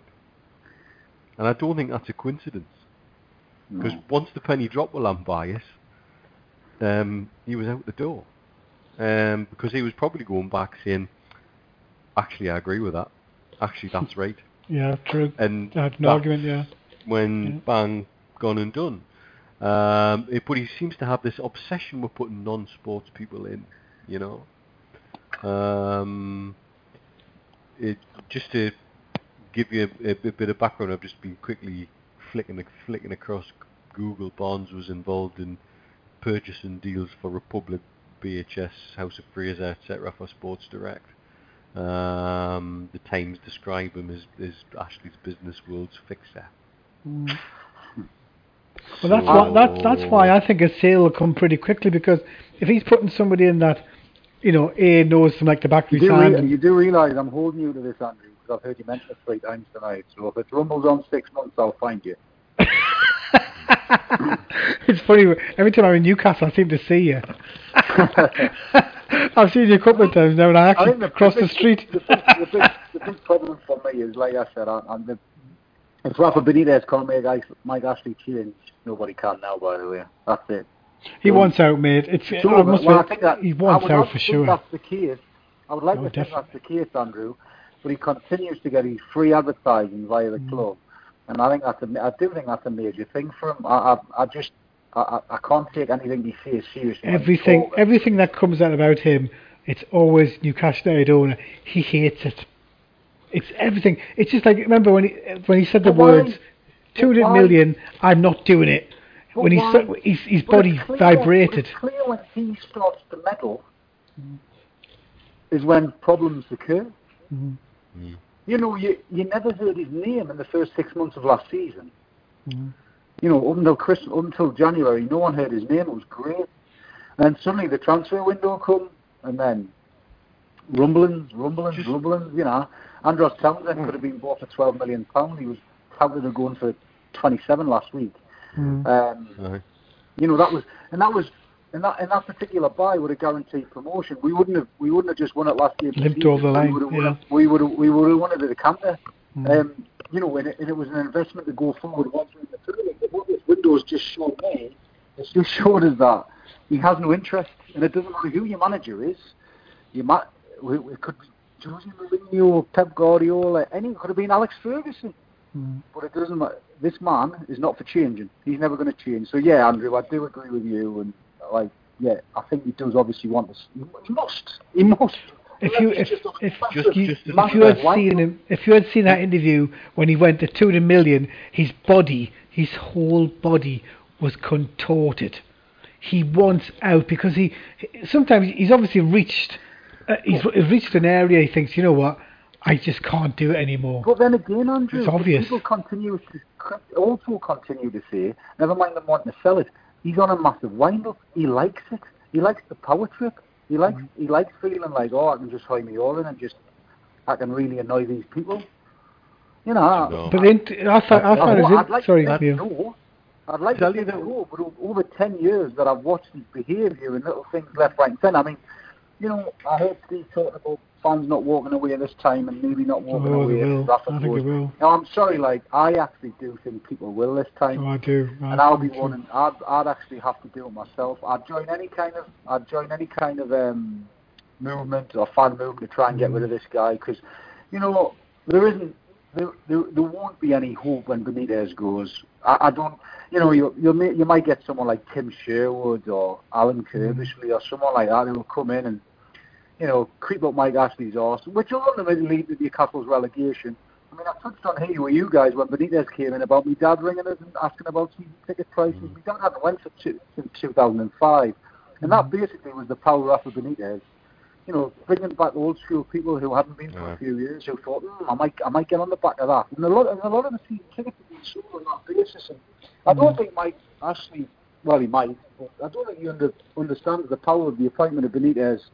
Um, it's just nonsensical unless he is looking to sell, as you say, um, and that would be the best news ever. I mean, if in the next couple of weeks, if there was a buyer identified, the news breaks on Sky Sky News, I mean, I'll literally party in the street like I'll literally be out. Yeah, there'd be a big celebration, but it, but Massive. it's, Massive. Neil, when he when he bought when he bought uh, Debenhams for twenty five percent, do we know how much he bought them for? Off the top of my head, I don't, but um, I'm, I'm sat with the ability to find out very quickly. Just More- to bring more- something more- full circle that we were talking about before, by the way, Barnes was apparently also part of the Rangers retail board that secured that deal for Sports Direct to supply Rangers kit, even though Ashley had moved out of the club. Hmm. So that's the kind of thing as he does, and what have I been saying on here about what will Ashley want when he leaves? There'll be certain things he will want in place, and so um, that's an interesting. Well, it depends. It depends. I think when it comes to um, when it comes to comes to selling the club, if he decides to sell it, at no stage can he turn around to them and say, "Well, I want this, I want this," and it still be part of the club. Because if somebody wants to buy it, they, they they won't do with any nonsense. And the fact that he's got this guy in place to do a deal for on his behalf, that to me suggests well. It does. It doesn't matter how. It doesn't matter what he wants going forward with Newcastle United. It's irrelevant. It just depends. It just depends if the, the the buyer wants him to be still part of you know of the of the club in some respects. But anybody that wants to buy a club for a certain amount of money will just want complete control. I mean, if Mr. Barnes wants to, Mr. Barnes wants to get Mike Ashley exactly what he wants. I mean, if he wants something at it thrown in, he's quite happy to give me a call because I'll give him, I have Mike Ashley a big kick up his arse, and he can, and he, and he can. There'll be no welcome back to the northeast signs. I mean, he, I, I, once once he leaves here, I hope he just doesn't darken our doors ever again. Uh, I, I knew I knew it was a bad thing happening with Newcastle when as soon as he bought it, the first words out of his mouth were, "I'm a private individual, and uh, I won't be available uh, to speak to the to the, the you know well, to the press." I remember Andrew. I, kind I, I was quite close to him a few times because he uh, it was at the time when I was still doing all the away games, and um, you know, first and foremost, he was good. He was standing in amongst the fans with his Newcastle top on. Uh, the last the last Mm. time being um, Arsenal away when we lost three 0 was Damien Duff on a Friday night. Kevin Keegan was promised the money to obviously reinvest. Um, Xisco and Gonzalez later, Kevin Keegan's walking away. Mike Ashley never stood with the fans again. Um, you But know, he so- said, didn't he? He said, you know, standing in the standing the ground and you've got all the Newcastle scores. It's the best feeling in the whole world times he a chatting on, thousand. Andrew. He was def- he was engaging, he was talking. There's, there's Mm. no doubt about that. I mean, I didn't want to get out because I of mates did, but I didn't really want to get out because I just thought I looked like a right creep here. But uh, Mm. if I knew what he was, if I knew how he was going to behave, I would have decked him. I think I think you'll never you'll never get anything closer to him. I think the whole the whole never, He's never town. go anywhere near us, Andrew. He's literally he's got a he's, he's got a wanted sign on his head, man. No Newcastle fan Mm. could no Newcastle fan if they seen him one on one would would be able to hold their breath without going over and at least having a word with him and saying, "What are you playing at here? What are you Mm. playing at?" I mean, he did. I mean, I mean, having Rafa Benitez in post is an absolute miracle. He should be our manager under this guy, man. Jesus Christ! Mm. I think the interesting thing is Rob, Roberto Mancini is now being linked with West Ham, but he's but he's also wanted to to, to be the manager of I Arsenal. So I must admit, Andrew, I don't see, I don't see Benitez as West Ham manager. I have to see it. I, I just don't see it. I don't see that. I, I think it's not a question of not seeing it. I think it's it's it's uh, basically if you see if somebody comes with five million for your manager, the clause is the clause is then yeah, but surely has to, he has to see, he has to agree to it. I, I don't see him there. I, I just don't see him under Gold and Sullivan. I, I don't. I hmm, don't. yeah. Karren Brady. But, I, I but remember, he did accept the offer. Remember before he went to Real Madrid. where from? For who? West Ham. Yeah, West Ham. Before he he got offered the Real Madrid, he actually got offered the West Ham job before Bilic, but then in the same day, Real Madrid offered him the job at um, to, to Oh, take charge of them, and he went. But he was offered the job of West Ham manager, and he took it. I That's just think he's very. I probably just think looking he's, at bullet I've dodged though, because I mean when Yeah. you the, the chairman's thrown the bloody manager under the, under the bus this week. Aye. You know, threatening that one of them threatened to take a, another club to court, saying Yeah. that well, Yeah. who, who said no, then that they didn't put a bid in, and that claiming absolutely I think did. I, I honestly, I honestly in, think in the extreme. Hmm. I I honestly think he's very loyal to this group of players, and I think he'll see the season out with them. I really do. I think he, I think he'll obviously. You've got to bear in mind he brought a lot of he brought obviously the players in in the summer, and I think he'll have obviously sold them he'll have sold them promises and things that he's obviously looking to achieve here. And I don't think he'll just leave them. I actually think he's going to showcase his talent as a manager. I think he'll keep this squad of players up change to spare. Um, from from my from my own personal opinion, the the window is shut down, if he's in our dugout, that team and him and his staff will get 110% from me from the stands.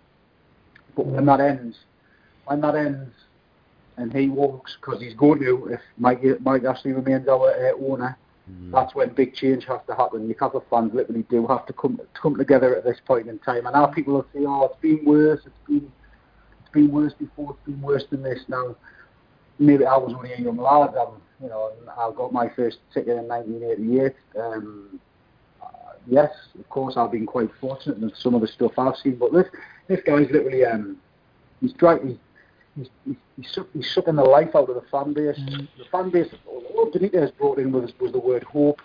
Um, there was no, no talk of spending 200 million or anything like that. All we want is careful planning to move this club forward. And, you know, using the term like can't compete with Huddersfield and Brighton in the transfer market and things like that, that's just, that's not acceptable. It isn't acceptable. I think it's going to be be. I definitely think it's going to. It's, I think it's going to be a big. The next two weeks can be very interesting for Newcastle. I think. Um, I think the, the now we know there's a clause there. It's, it, it definitely opens up a. Uh, the, the, lots of things can go wrong even from now in two weeks. So I think we'll see. We'll see how it goes. And uh, we'll obviously we'll talk next week, Lee. Thanks for coming on. Appreciate it. Yeah, And no hopefully we'll um, will we'll be a bit more upbeat and you know it, it would be tremendous. I think I'd have to go out and do the show outside. I think if Newcastle uh, got got uh, took over and we can Well, we'll get- all we'll be in a bar somewhere, we'll- be we'll- be If cracking. it happens in if it happens in the next two weeks, as you were saying, or something in the next month, we'll get Christmas decorations out and everything. We'll just like celebrate it. We'll do the whole lot. I, I just got a funny feeling this was going to happen really quickly. So we'll see, we'll see. I'm a Pisces. I, I feel I feel lots of things. Thanks a lot, Dave. Leave Thanks for coming on. Appreciate it. Cheers, mate. later, see you later. Cheers, mate. I think, cheers, mate. It would it would be interesting, wouldn't it, uh, Neil, that um, if something is brewing, if obviously if Steve's hearing something and, and I'm hearing something, it's especially with this guy being a wheeler dealer, you you, you can imagine, you know, well, you could, all we can do right is imagine and hope, can't we? That's that's pretty much it. Because I think the sentiment that we'll wake up one day and something's done, that's very much the way I would like to see it done. Hmm. It, it's the way I would love to see all of our club business being done. See, the trouble is, people will tell we're not big, and then everybody wants to talk about it. People hmm. tell we're not big, yet that we've still got agents today making stories saying, hmm. "Well, my player could have gone to Newcastle, you know, but it didn't just didn't happen."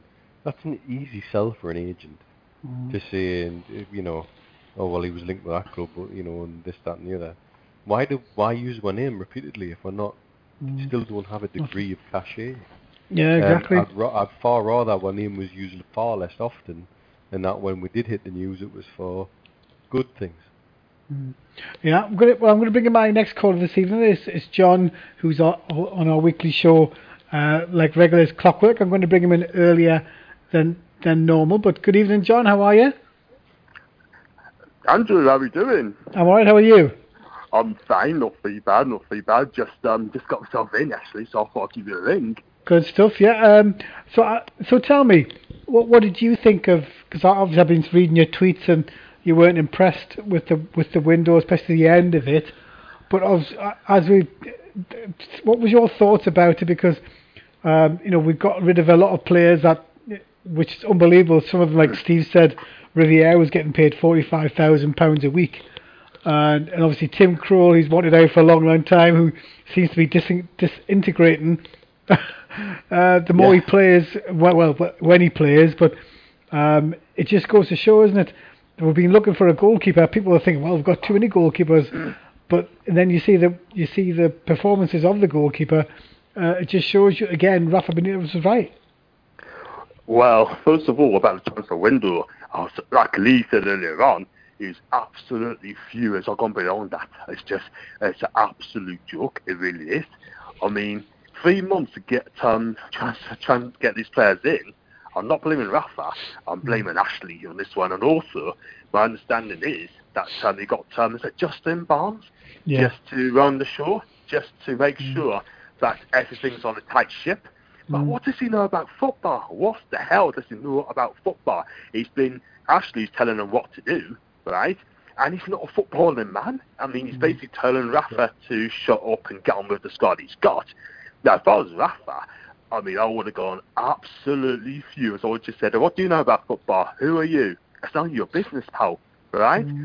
But on to the goalkeeping situation, right? I mean, um, I've, I agree with Rafa. We do need like a, a leader as a mm-hmm. goalkeeper, sound like a arena type. If not arena, but someone like that stature sort of thing, a leader who can actually can dominate the box sort of thing. Now, Rob Elliott is a good keeper. Don't get us wrong, you know, but I mean, I don't think Rafa trusts him or Darlow properly.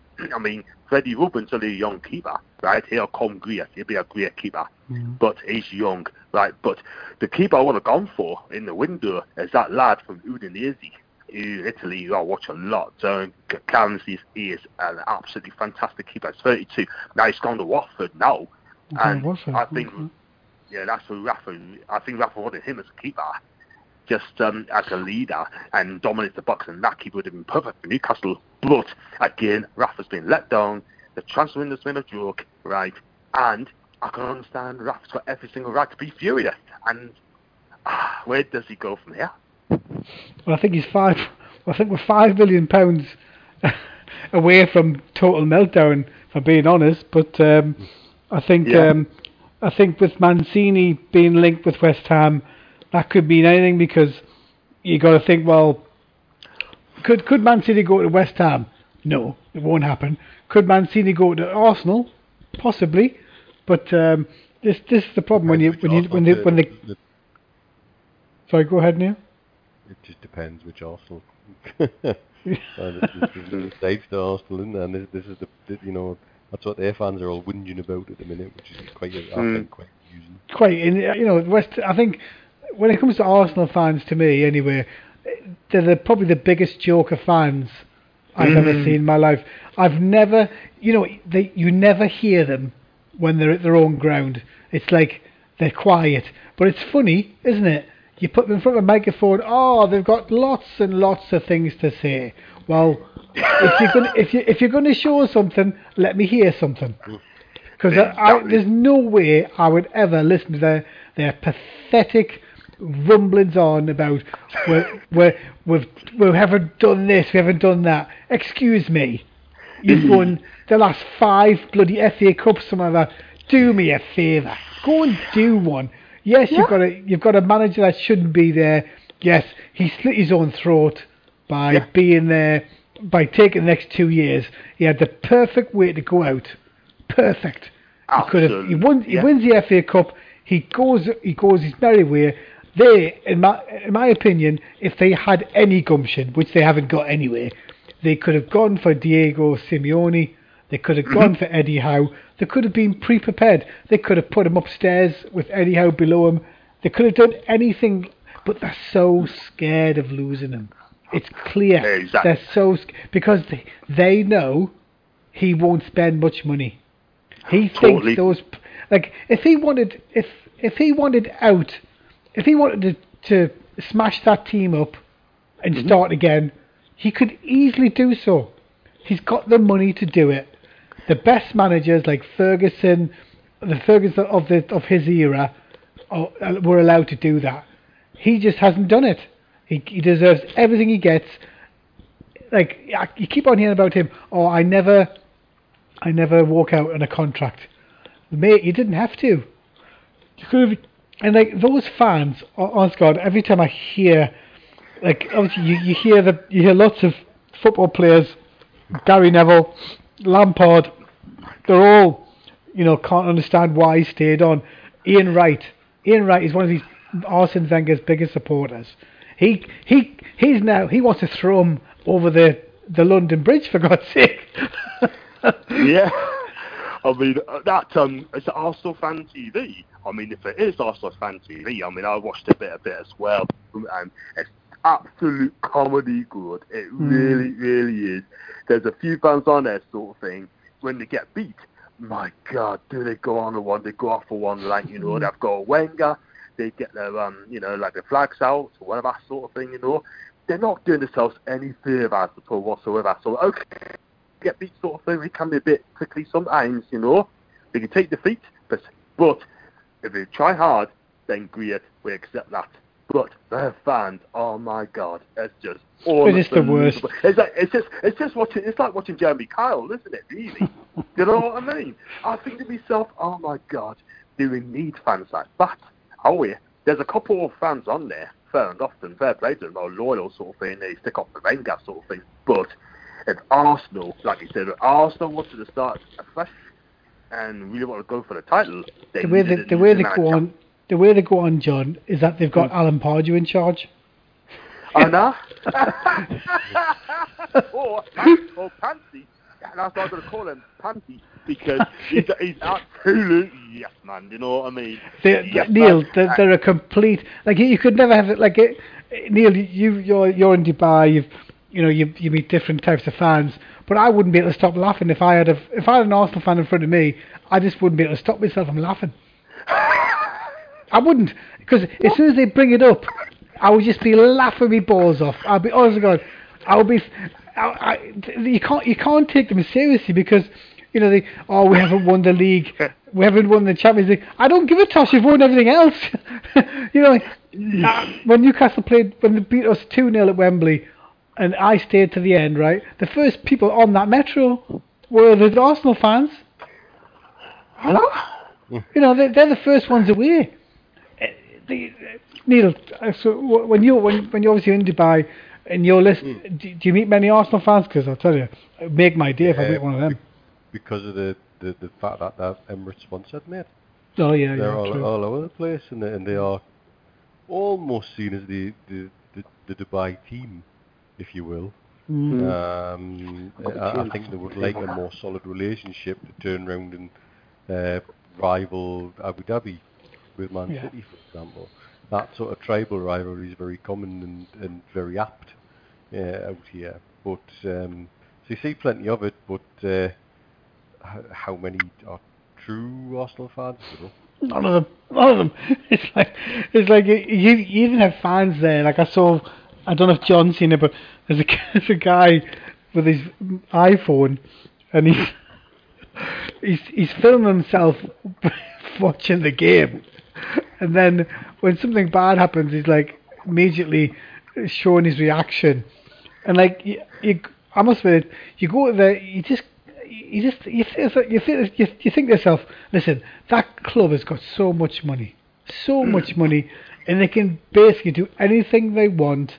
They could probably put a bid in for uh, Messi, like Man City are going to do, to take him away from Barcelona. That's going to happen too. So, you know, it wouldn't take much uh, for that club to be well. Okay, if they can't get a guy who's French to come to come to the uh, what's his name uh, or or Rare or his name uh, to come to uh, them, and they've got fellow, they've got lots and lots of Arsenal players in the squad in the French squad, and the guy won't come. You know, oh got- my god. they've got is that problems. Lemar? Is that Lemar? Is that Lemar? Yeah. Lemar? Oh my god, I mean totally agree. And they didn't, and they not- didn't even. the They make the a club, bid. the. They make a bid, and they don't even know if he wants to come.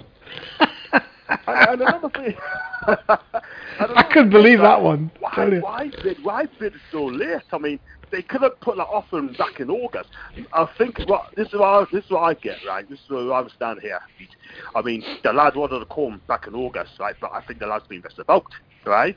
Yeah. I mean, he's been messed about, and then come to the last minute, right? I mean, um, they said up 92 million, please be agreed, and the lad just turned them down. He doesn't want to go to Arsenal. I think he may go to Liverpool next season. Well, he wants to go to Liverpool, but Liverpool aren't interested.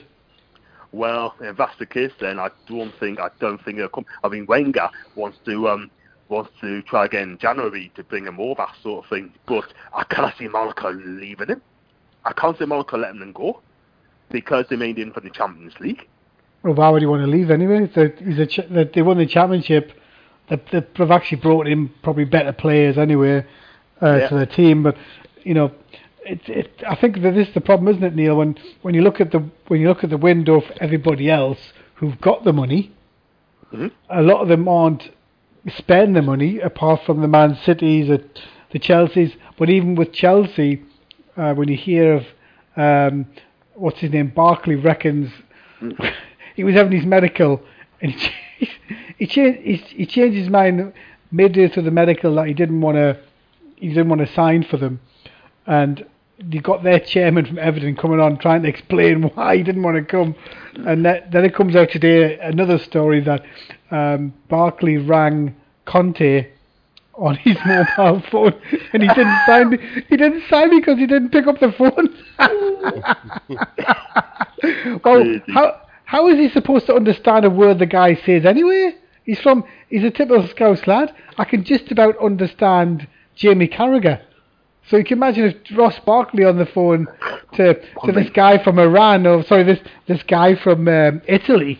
No wonder he didn't take the call. He's probably thinking, "Who's that soft lad ringing me up?" Yeah, I tell you, you you, you can't make this up. You can't make this up. And we, and we think we've got it bad, and you see idiots with money having no idea how to spend it. It's ludicrous, Neil and John. Well, what can I say? I mean, we're all even we're all it now. Like, I mean, it is an absolute farce. I mean, fact, we don't know what to believe now. Do You know what I mean? It could be three, four stories. You just don't know. And um, also, as well, I don't. Um, you want to play in the first team? Will it be elsewhere where he's going to play and where, where he's going uh, he's going to be in the first team? onto those two, I don't think he's going to be in the first team. So I think he just best interest he just wants to be at Everton sort of thing, just see out his contract or whatever it may be. Well, I don't think he'll see out his contract. I think he'll. Uh, I think he'll. I think he'll uh, go in January because, you know, they, I can't imagine them um, allowing him to go for nothing somehow. Like, I, they probably couldn't believe that. They probably couldn't believe that 30 million bid. no wonder they just took it. I know. Unbelievable, man. Unbelievable. I mean, another thing is, you touched on it, right? I mean, look at the transfer business sort of thing. He paid an average player now for about 40, 50 million pounds, Mm. which is an absolute joke. Here's a question for you. What have they won? What trophies have they won? Have they won the Champions League? Have they won the FA Cups? Some of these players haven't won any honours sort of thing. They're still costing 30, 40, 50 million pounds. Hmm. It is obscene.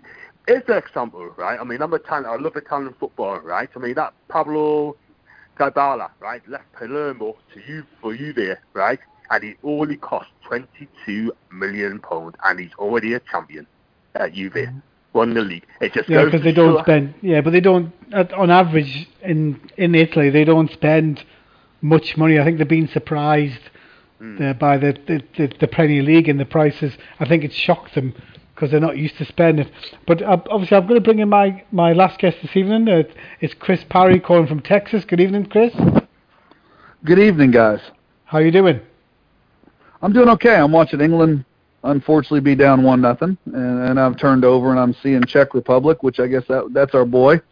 Uh, we got two of our guys going in this Northern Ireland Czech Republic game. Oh, yeah. so England are one 0 down I'm already. yeah, England's one 0 down. Oh, bloody hell. Well, the thing Yeah, is that they've actually clo- they've actually closed a section of the of the ground because of um, there's not many there's not many people turning up. Oh, seriously? Wow. well, so now, now so here's the here's the interesting part, guys. Until and I and I heard what you, what your caller's saying about the price. Until until soccer until football gets a hold of this this is going to continue because what football does is they don't i'm trying to think. I wish there was a way that you could re- you could help team you know help bring team nobody no, nobody uh, trains their own players. They just send them out on loan and let somebody else do it. You know you got to say one thing about tottenham at least their academy works. And you look at other sports, you know, like you know what I'm talking about. I'm going to compare this to American sports.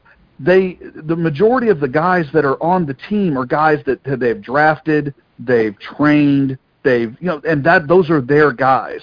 Every once in a while, they'll go trade for somebody else, or they'll go try to, you know, go try to acquire somebody. But the majority of the team is are players that they have put blood, sweat, and tears in to create. So they have a sense of ownership of the club. The majority of football clubs now I mean, how many how many people, how many guys seriously, if we really take into account um, Premiership football clubs, how many guys are actually homegrown players? Guys that you put blood, sweat, and tears in, and now they're now members of the senior club. You know, we talk about 20 years ago or so. That's what the majority of English clubs were. Were guys that came up and went to academies and and worked their tails off and finally got a chance to play. Now it's it's like a shortcut. Let's just go get let's just go get you know the, the newest academy guy from from Barcelona or something like that, and he's going to make us well. And we've fallen into it too as Newcastle fans because we're so angry that we haven't bought. We haven't bought play, all these other players.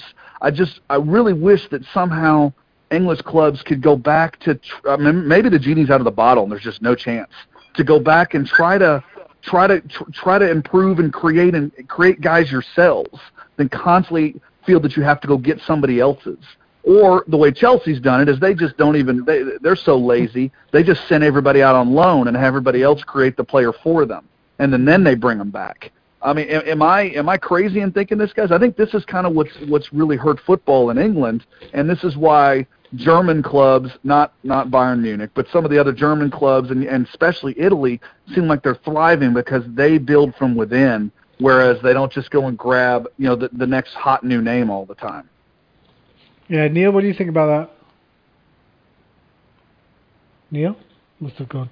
But like, uh, well, that's the thing. It's I think when it comes to when it comes to you know bringing bringing your bringing the, your own players through, there aren't really that many clubs in the Premier League that do that. I think probably Southampton are probably the one of the, the diff, one of the probably the only ones. Or uh, I was going to say Bournemouth, but Bournemouth also buy players, a lot of players. So there isn't really a lot of scope. The only teams that you probably see that through are teams in you know, the championship where they they kind of they're they're forced to bring their own players through. But I would suspect even in most teams in the championship, a lot of them are from abroad.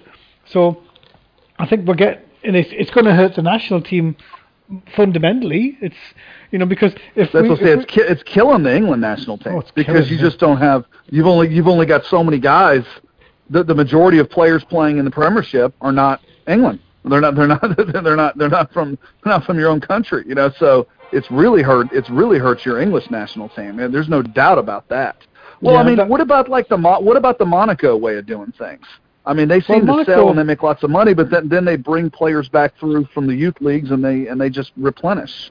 Yeah, I think I think with Monaco you've got, you know, they've only got. I think their stadium. I'm sure uh, John might know this. How how many people can they get in the, the into the stadium, John or, or Neil? If Neil's there, I don't know. I'm here. Oh, you're there. John, well, Neil, how many? I, I could have sworn it was only, well, fifteen to twenty thousand, was it? Or probably maybe even less than that. To get into Oh. to actually get into Monaco, that's why they've got to sell all the time, I think. But at least they bring, at least they bring their a lot of their own players through. But they do spend most of their money on players from abroad too, I believe. Well, Oh, seriously? Okay. Yeah. I was Neil, just you- guys. I'm just saying. Uh, this this is just something that I've been thinking about for a while. Is that like we're complaining that Newcastle doesn't have a left back. So Newcastle doesn't have a left back in their entire system. Like the under 21s, the left back. If he's not ready at the under 21s to play for the for the for the club, then he shouldn't be at the club. That's like saying in baseball that a, that a AAA pitcher is not ready to pitch in the major leagues. Then why are they wasting their time on him? You know what I'm saying? Eventually, it's time. You can't think, just yeah. stay at the lower levels forever. Or I, I don't know, but but it would seems like we've we've gone into shortcut mode to where okay, we're just going to go buy a left back from another club, and that's how we're going to improve. I I just wish there was a way to improve from within. Yeah, I think I, I he's got he makes a good point there, doesn't Neil? When where does uh, Chris because every se- be- every I'll be- season I've been we can't get left back. for ages because I, every other club seems to be able to blood lo- youngsters and bring people through, and I wasn't just never look ready. They just never do, and and they look out their depth. Sometimes it's quite weird. Um, But don't they do okay in the U21s? Like, doesn't the U21 Newcastle team aren't they playing better and better, or is it or is that just not the same thing? Yeah, there seems to be. We seem to have played the, the next level. Seem to be the ones who are getting loaned out all over the place, and they're not kept Yeah. within the structure. They're sent out um, to make them ready. In And, and, and of course, you know, and that, there's no doubt, Neil and, and Andrew, that having so many different managers and so many different managers' opinions, and and you know, just because this been like, I, I'm sorry, I- don't know what Rafa Benitez is thinking letting Tim Krul go. I, I just Oh, don't. God. I mean, Tim Krul was one of our best players by a large margin. You know, I mean, as a goal. Or if you're going to let Tim Krul go, then Freddie Woodman better be starting it's time to get him and see what he's going to do, or or they're going to lose him for nothing. And I mean, I mean, if he's good enough to play for England, why is he not good enough to play for Newcastle?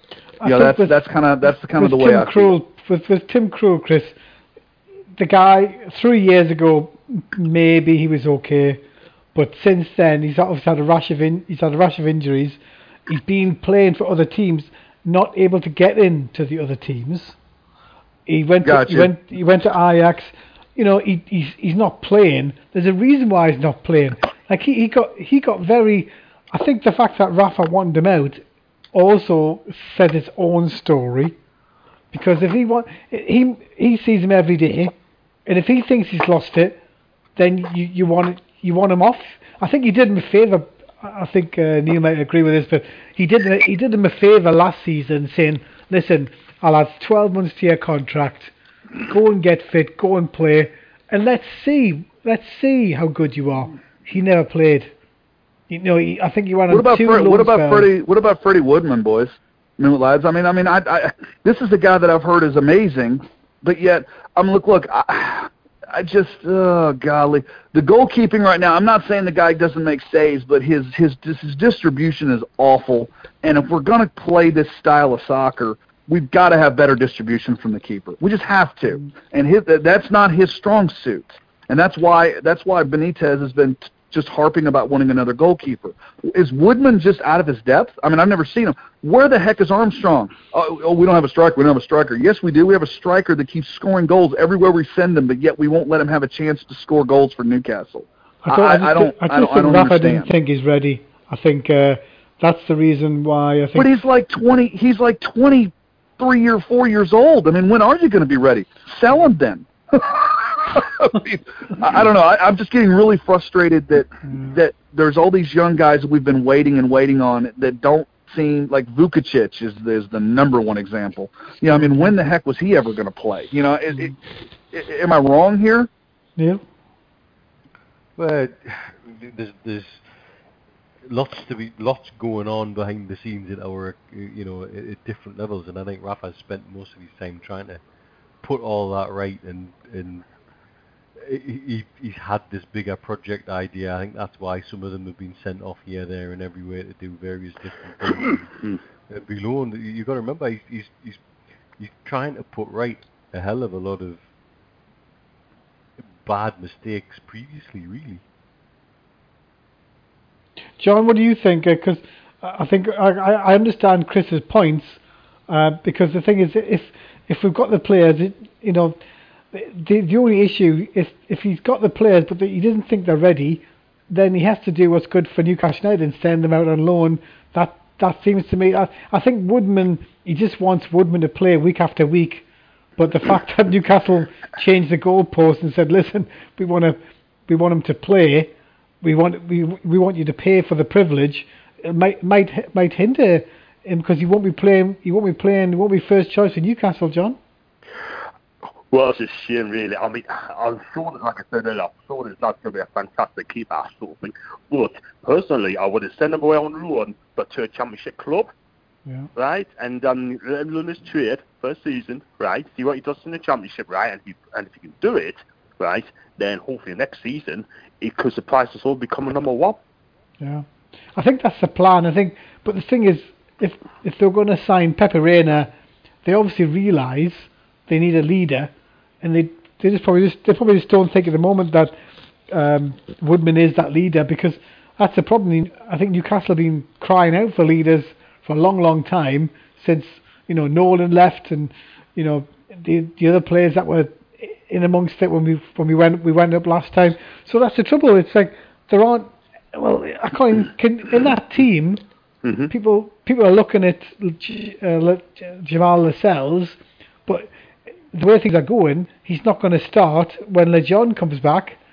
You can't imagine. I, I don't know if he's going to stay in the team. This is it. I mean, um, I mean, with the sales, I mean, um, I mean, I don't think he's a leader yet. I mean, he's getting there. I mean, don't get us wrong. I mean, it can be an excellent player, but sometimes he can just go missing, especially from captain. He doesn't talk. He doesn't really lead, right? And he makes um, a couple of mistakes. But um, you know, hopefully he'll, he'll come lead in a couple of years' time. But I just don't think he is yet. I really don't. I think what no, guys, I think, the guy that's going to the guy that's going to be the leader for the team, and my gosh, if he is, I really think Newcastle is going to start flourishing as Merino.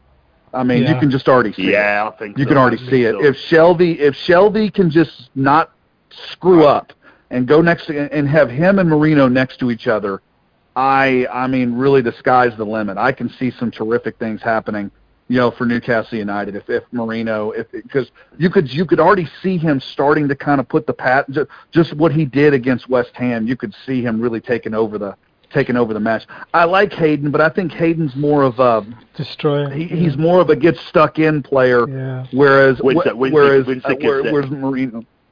John. What's up? No, I just said, like you just mentioned Hayden. I mean, like you said, I mean, he says destroyer. He just wins the ball, he just, and he just gives it. That's the sort Yeah. of player. I mean, he's a good lone player. He really is. He'll come, he'll mature in the Premier League. He'll definitely mature. But that's his game. Wins the ball, and he just gives it. I mean, Merino is just a different class. I hope that we sign them up, and he's got to play what 20 games before he can Yeah, sign him. 20 games, yeah. I think yeah, he's ours. we gonna- He's he's gonna- he's ours. He'll play. He'll have 20 games by. He'll have 20 games by. Christmas. by November. He'll be on the team sheet. but we would've paid Benitez knew exactly what he was doing. Benitez is he'll have him on the team sheet every single every single game. But you know, every match Merino will be playing. I think we're going to have to find out though about Merino. Yes, it's okay. He played well in the 3 0 romp, but that was at home. I think with sometimes with, with foreign players, you know, to get them playing week in, week out, and especially away from home where the other team are going to press, I think um, it's clear that Rafa doesn't trust Shelvey, doesn't trust Mitrovic. So when you look at the fact that who's he going to put in midfield, um, you know, Shelvey, you wouldn't think Shelvey's going to come straight back in. I, I think. No. Um, Well, no, no, no, no. He does trust Shelvey, Andrew. The only reason why Shelvey's not in the freaking field is because the idiot got a red card. Yeah. I mean, Shelvey is the one person that has been with Benitez in almost every spot, every mm-hmm. stop he's been. You know, mm-hmm. remember Shelvey was with Liverpool with Benitez too. Mm-hmm. So I, I really think that the Shelvey Merino thing is set. If Merino can just play his, you know, do his part, I really think that could be a great partnership. What we need though is we need some wing play. I really wish Mitrovic would just stop doing stupid stuff. And we all saw it. Yeah. We all Yeah. saw it. And I'm like, people were on Twitter saying, You're just saying that, Chris. I'm like, Are you freaking blind? He should be off the pitch now with what he just did. I'm like, Why? You're up 1 0. You're, you're up 2 0. Why? Why? Why? And of course, as soon as they saw the video of it, they're like, Yeah, you're you're taking a seat for three but then, games. but then you look at the And week that- before when the when the when the players were attacking Newcastle players, nothing was made of it. But it's suddenly I know, but he has a reputation. Andrew, he has a reputation. He has a reputation. It's kind of like in NFL football when there's a player that's used to interfering with, you know, he gets called for pass interference a lot because you just you you know he's going to do it. I believe so it was Richard be Keys. extra careful. Yeah, but the thing is, I think Richard Keys, because Newcastle played that well in the second half, and Richard Keys tried to, because he's as a West Ham fan, he was the one that started the, the like uh, Neil would know because he's in that area. Like he was going uh, apoplectic, wasn't he? Uh, with the fact that he was. apoplectic. Yes, he, he was going mental on Twitter, mate, straight after. I mean, the fact he's a West Ham fan, obviously. Well, it was Yeah, well. That's it's true, weird. but I mean, but we all saw it. It doesn't he- matter. He still did. He still did it. Like I do think that I think that Harry Kane got away with, with got away with. Oh, he should have had a red card. There's no doubt in my mind. He got that because he got it because of reputation. You know, and Mitrovic's reputation is awful. So he cannot. But the fact that he did it, I'm we. I, I sat there and watched it. I'm like, he did not just elbow that guy right in the head, did he? Please tell me he didn't. And of course, they show the replay, and I'm like, Mm, I don't know how the ref didn't see that, but I'm real happy that Newcastle's not down a man. yeah. Mitrovic's got to be smart enough to know that his reputation goes before him. He set his own stall out yes. in his very first game. I'm going to come in England and clatter a centre back. He clatters a centre back and gets himself sent off, sent off, and, he sh- and he's never seemed to have learned. And I, I do believe that's probably part of Rafa's frustration. It's certainly my frustration with him. Is is when can the man be trusted? Mm. Um, I can read all the stats. That said, I mean, I love I love the Stoke, the new Stoke striker guys. I mean, anytime you come on the pitch and score, I don't care how you do it. I don't care if it hits off your whatever part of your body, as long as it goes in the net. I mean, I love you. yeah, I mean, it's uh, Ayoze Ayoze Perez has seemed to not know where the goal is. You know, over, over the last, I'd say the last year or so. So, I mean, if this guy can if this guy can play and and do some things. Then that's what that's what Newcastle needs. They I'll- just I'll- need someone to put the ball in the I'll back of the this- net. Yeah, I'll ask this question to each of you, but I'll start with Neil. Do you put do you put Shelvey with Merino in that Newcastle start eleven? Neil first. I, I, I think there's there is an option to sit Hayden in front of the back four and then give Mourinho and Shelvey license to roam in the centre of midfield. It means a change of style, but we, we need Mm. something different.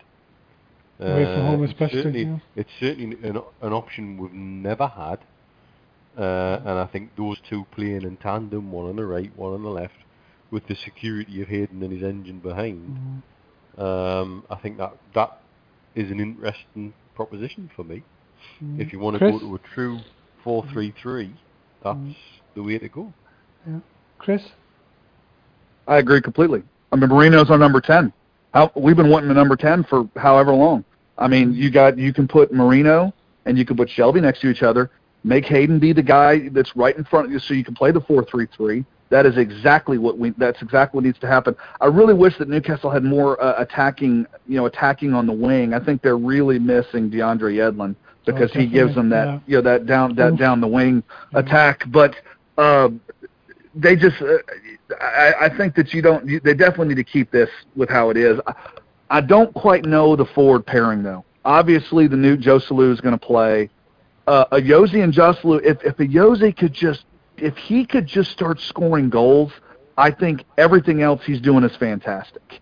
He is running his socks off. He's in. He, he's he's fighting for the ball. He seems like he's gained so much more strength, where he's not being pushed off the pushed off the ball. He goes back and he helps on defense. I mean, he's really doing everything that Newcastle fans would love him to do, except score. And you can't be a you can't be a striker if you can't score. I mean, and that's unfortunately the, that's unfortunately the case with him. So John? if, I think if he starts scoring goals, I think everything else will fall into place. Yeah, John. Um, I would see um, yeah, like I said, four three three. I think we have to play four three three. But I'll definitely give uh, Merino as a number ten. I say why not? I'll play Hayden Shelvey in midfield, right? And I'll give Merino a number ten role. See what he does there. As a box yeah, it's going to be inter- it's going to be interesting. I think I think with uh, Rafa and his selections, I think we'll find out because it's it's Swansea right on. Is it the worst? Isn't it the worst case scenario? It's like they've got they've got Sanches from Bayern Munich, they've got Tammy Abraham who was uh, signed, sealed, delivered for Newcastle until that was kiboshed. Uh, you you can almost see it already, can't you? Abraham because you know he scored against he scored for Bristol City when they beat us when they came to Newcastle and, and won last season. So you know this is the problem with Newcastle. You know there, there are lots of players that were already p- past the post. You know we're going to be playing them on Sunday, and uh, you know the main game of Sunday. So it, I'll be obviously be to watch it via HD quality. So it'll, it'll be interesting to see how we set up and how the first half an hour, because it's against a team that you know will have a bit, little bit of confidence, but uh, it should be a, a team. It, you know, uh, away from home you'll take a draw any any day of the week, but just to you know try and strike strike the uh, take the pressure off a bit. It'd be nice to have two wins back to back in the Premier League. No, absolutely. I mean, I, I mean, it's uh, it's, it's Swansea is going to have a lot of uh, just going to ha- they're, they're going to have a lot of enthusiasm based on the transfer window, but all it takes is a couple goals going by for that enthusiasm to disappear. Yeah. I mean, and that's so that's I mean, Newcastle just needs to go and do a job. They were very good on the road last year, and uh, I know that was the championship, but after as bad as Newcastle was on the road in, in the EPL over the last three or four years before last year, if they can somehow rediscover that, and it does fit their way of style of play, you know, which is I don't know what the heck happened against Huddersfield. It was like I don't know. New, uh, Newcastle didn't show up. I mean, that that was not the Newcastle United that we're used to seeing. I mean, really, the game probably should have been nil nil because neither team did anything. The only thing Huddersfield did was that one moment of brilliance that Newcastle allowed them to do. But uh, so uh, the, the, you know, Swansea is this is Swansea, and they need they Yeah. need to at least go up there and try to get a result. Yeah, it'll be interesting. Actually, I was surprised that we didn't go for their their speedster Montero because he's got a lot of speed. But you've got to hope that uh, you know Rolando Aarons comes good, Yedlin comes back. So there, there are options, and plus Lejeune uh, is, is due to come back as well. So there could be a few more changes with Newcastle going on. So give, give me a before I end the show, um, Chris. Give me a scoreline for uh, for Sunday. I hope it's one one. I hope they go up there and get a point. I, I don't think I mean Swansea's going to be a tough place to play. Going to Wales, uh, I, I'd like I'd like it to be I'd like it to be one one, and I'd like I'd like to see Murphy guys. I mean, what the heck? Why, all this talk about how Murphy was going to be so amazing, and yet I haven't seen him yet. I, Newcastle's the only team besides who's the other team? Who's the other manager? Was it Chelsea or someone who who has a player that didn't even play? Arsenal. Yeah, Arsenal, Newcastle. They go and they get these great players, and then they don't they don't Lacazette, yeah. they don't play them. Wh- wh- why would you leave them off the team sheet if you just if you if, if they're supposedly Oh, if don't you get me started on 'em? Arsenal. we'll be here all night. But uh, give, I mean, give me a, I give mean Arsenal and score for- Newcastle. It's amazing. Yeah, give me a scoreline, John. It's going to be um, it's going to be one of those games it can go either way. But I have to agree with Chris. I say it's going to be one each. Neil? And I think we might sneak a result, you know, and I don't know why.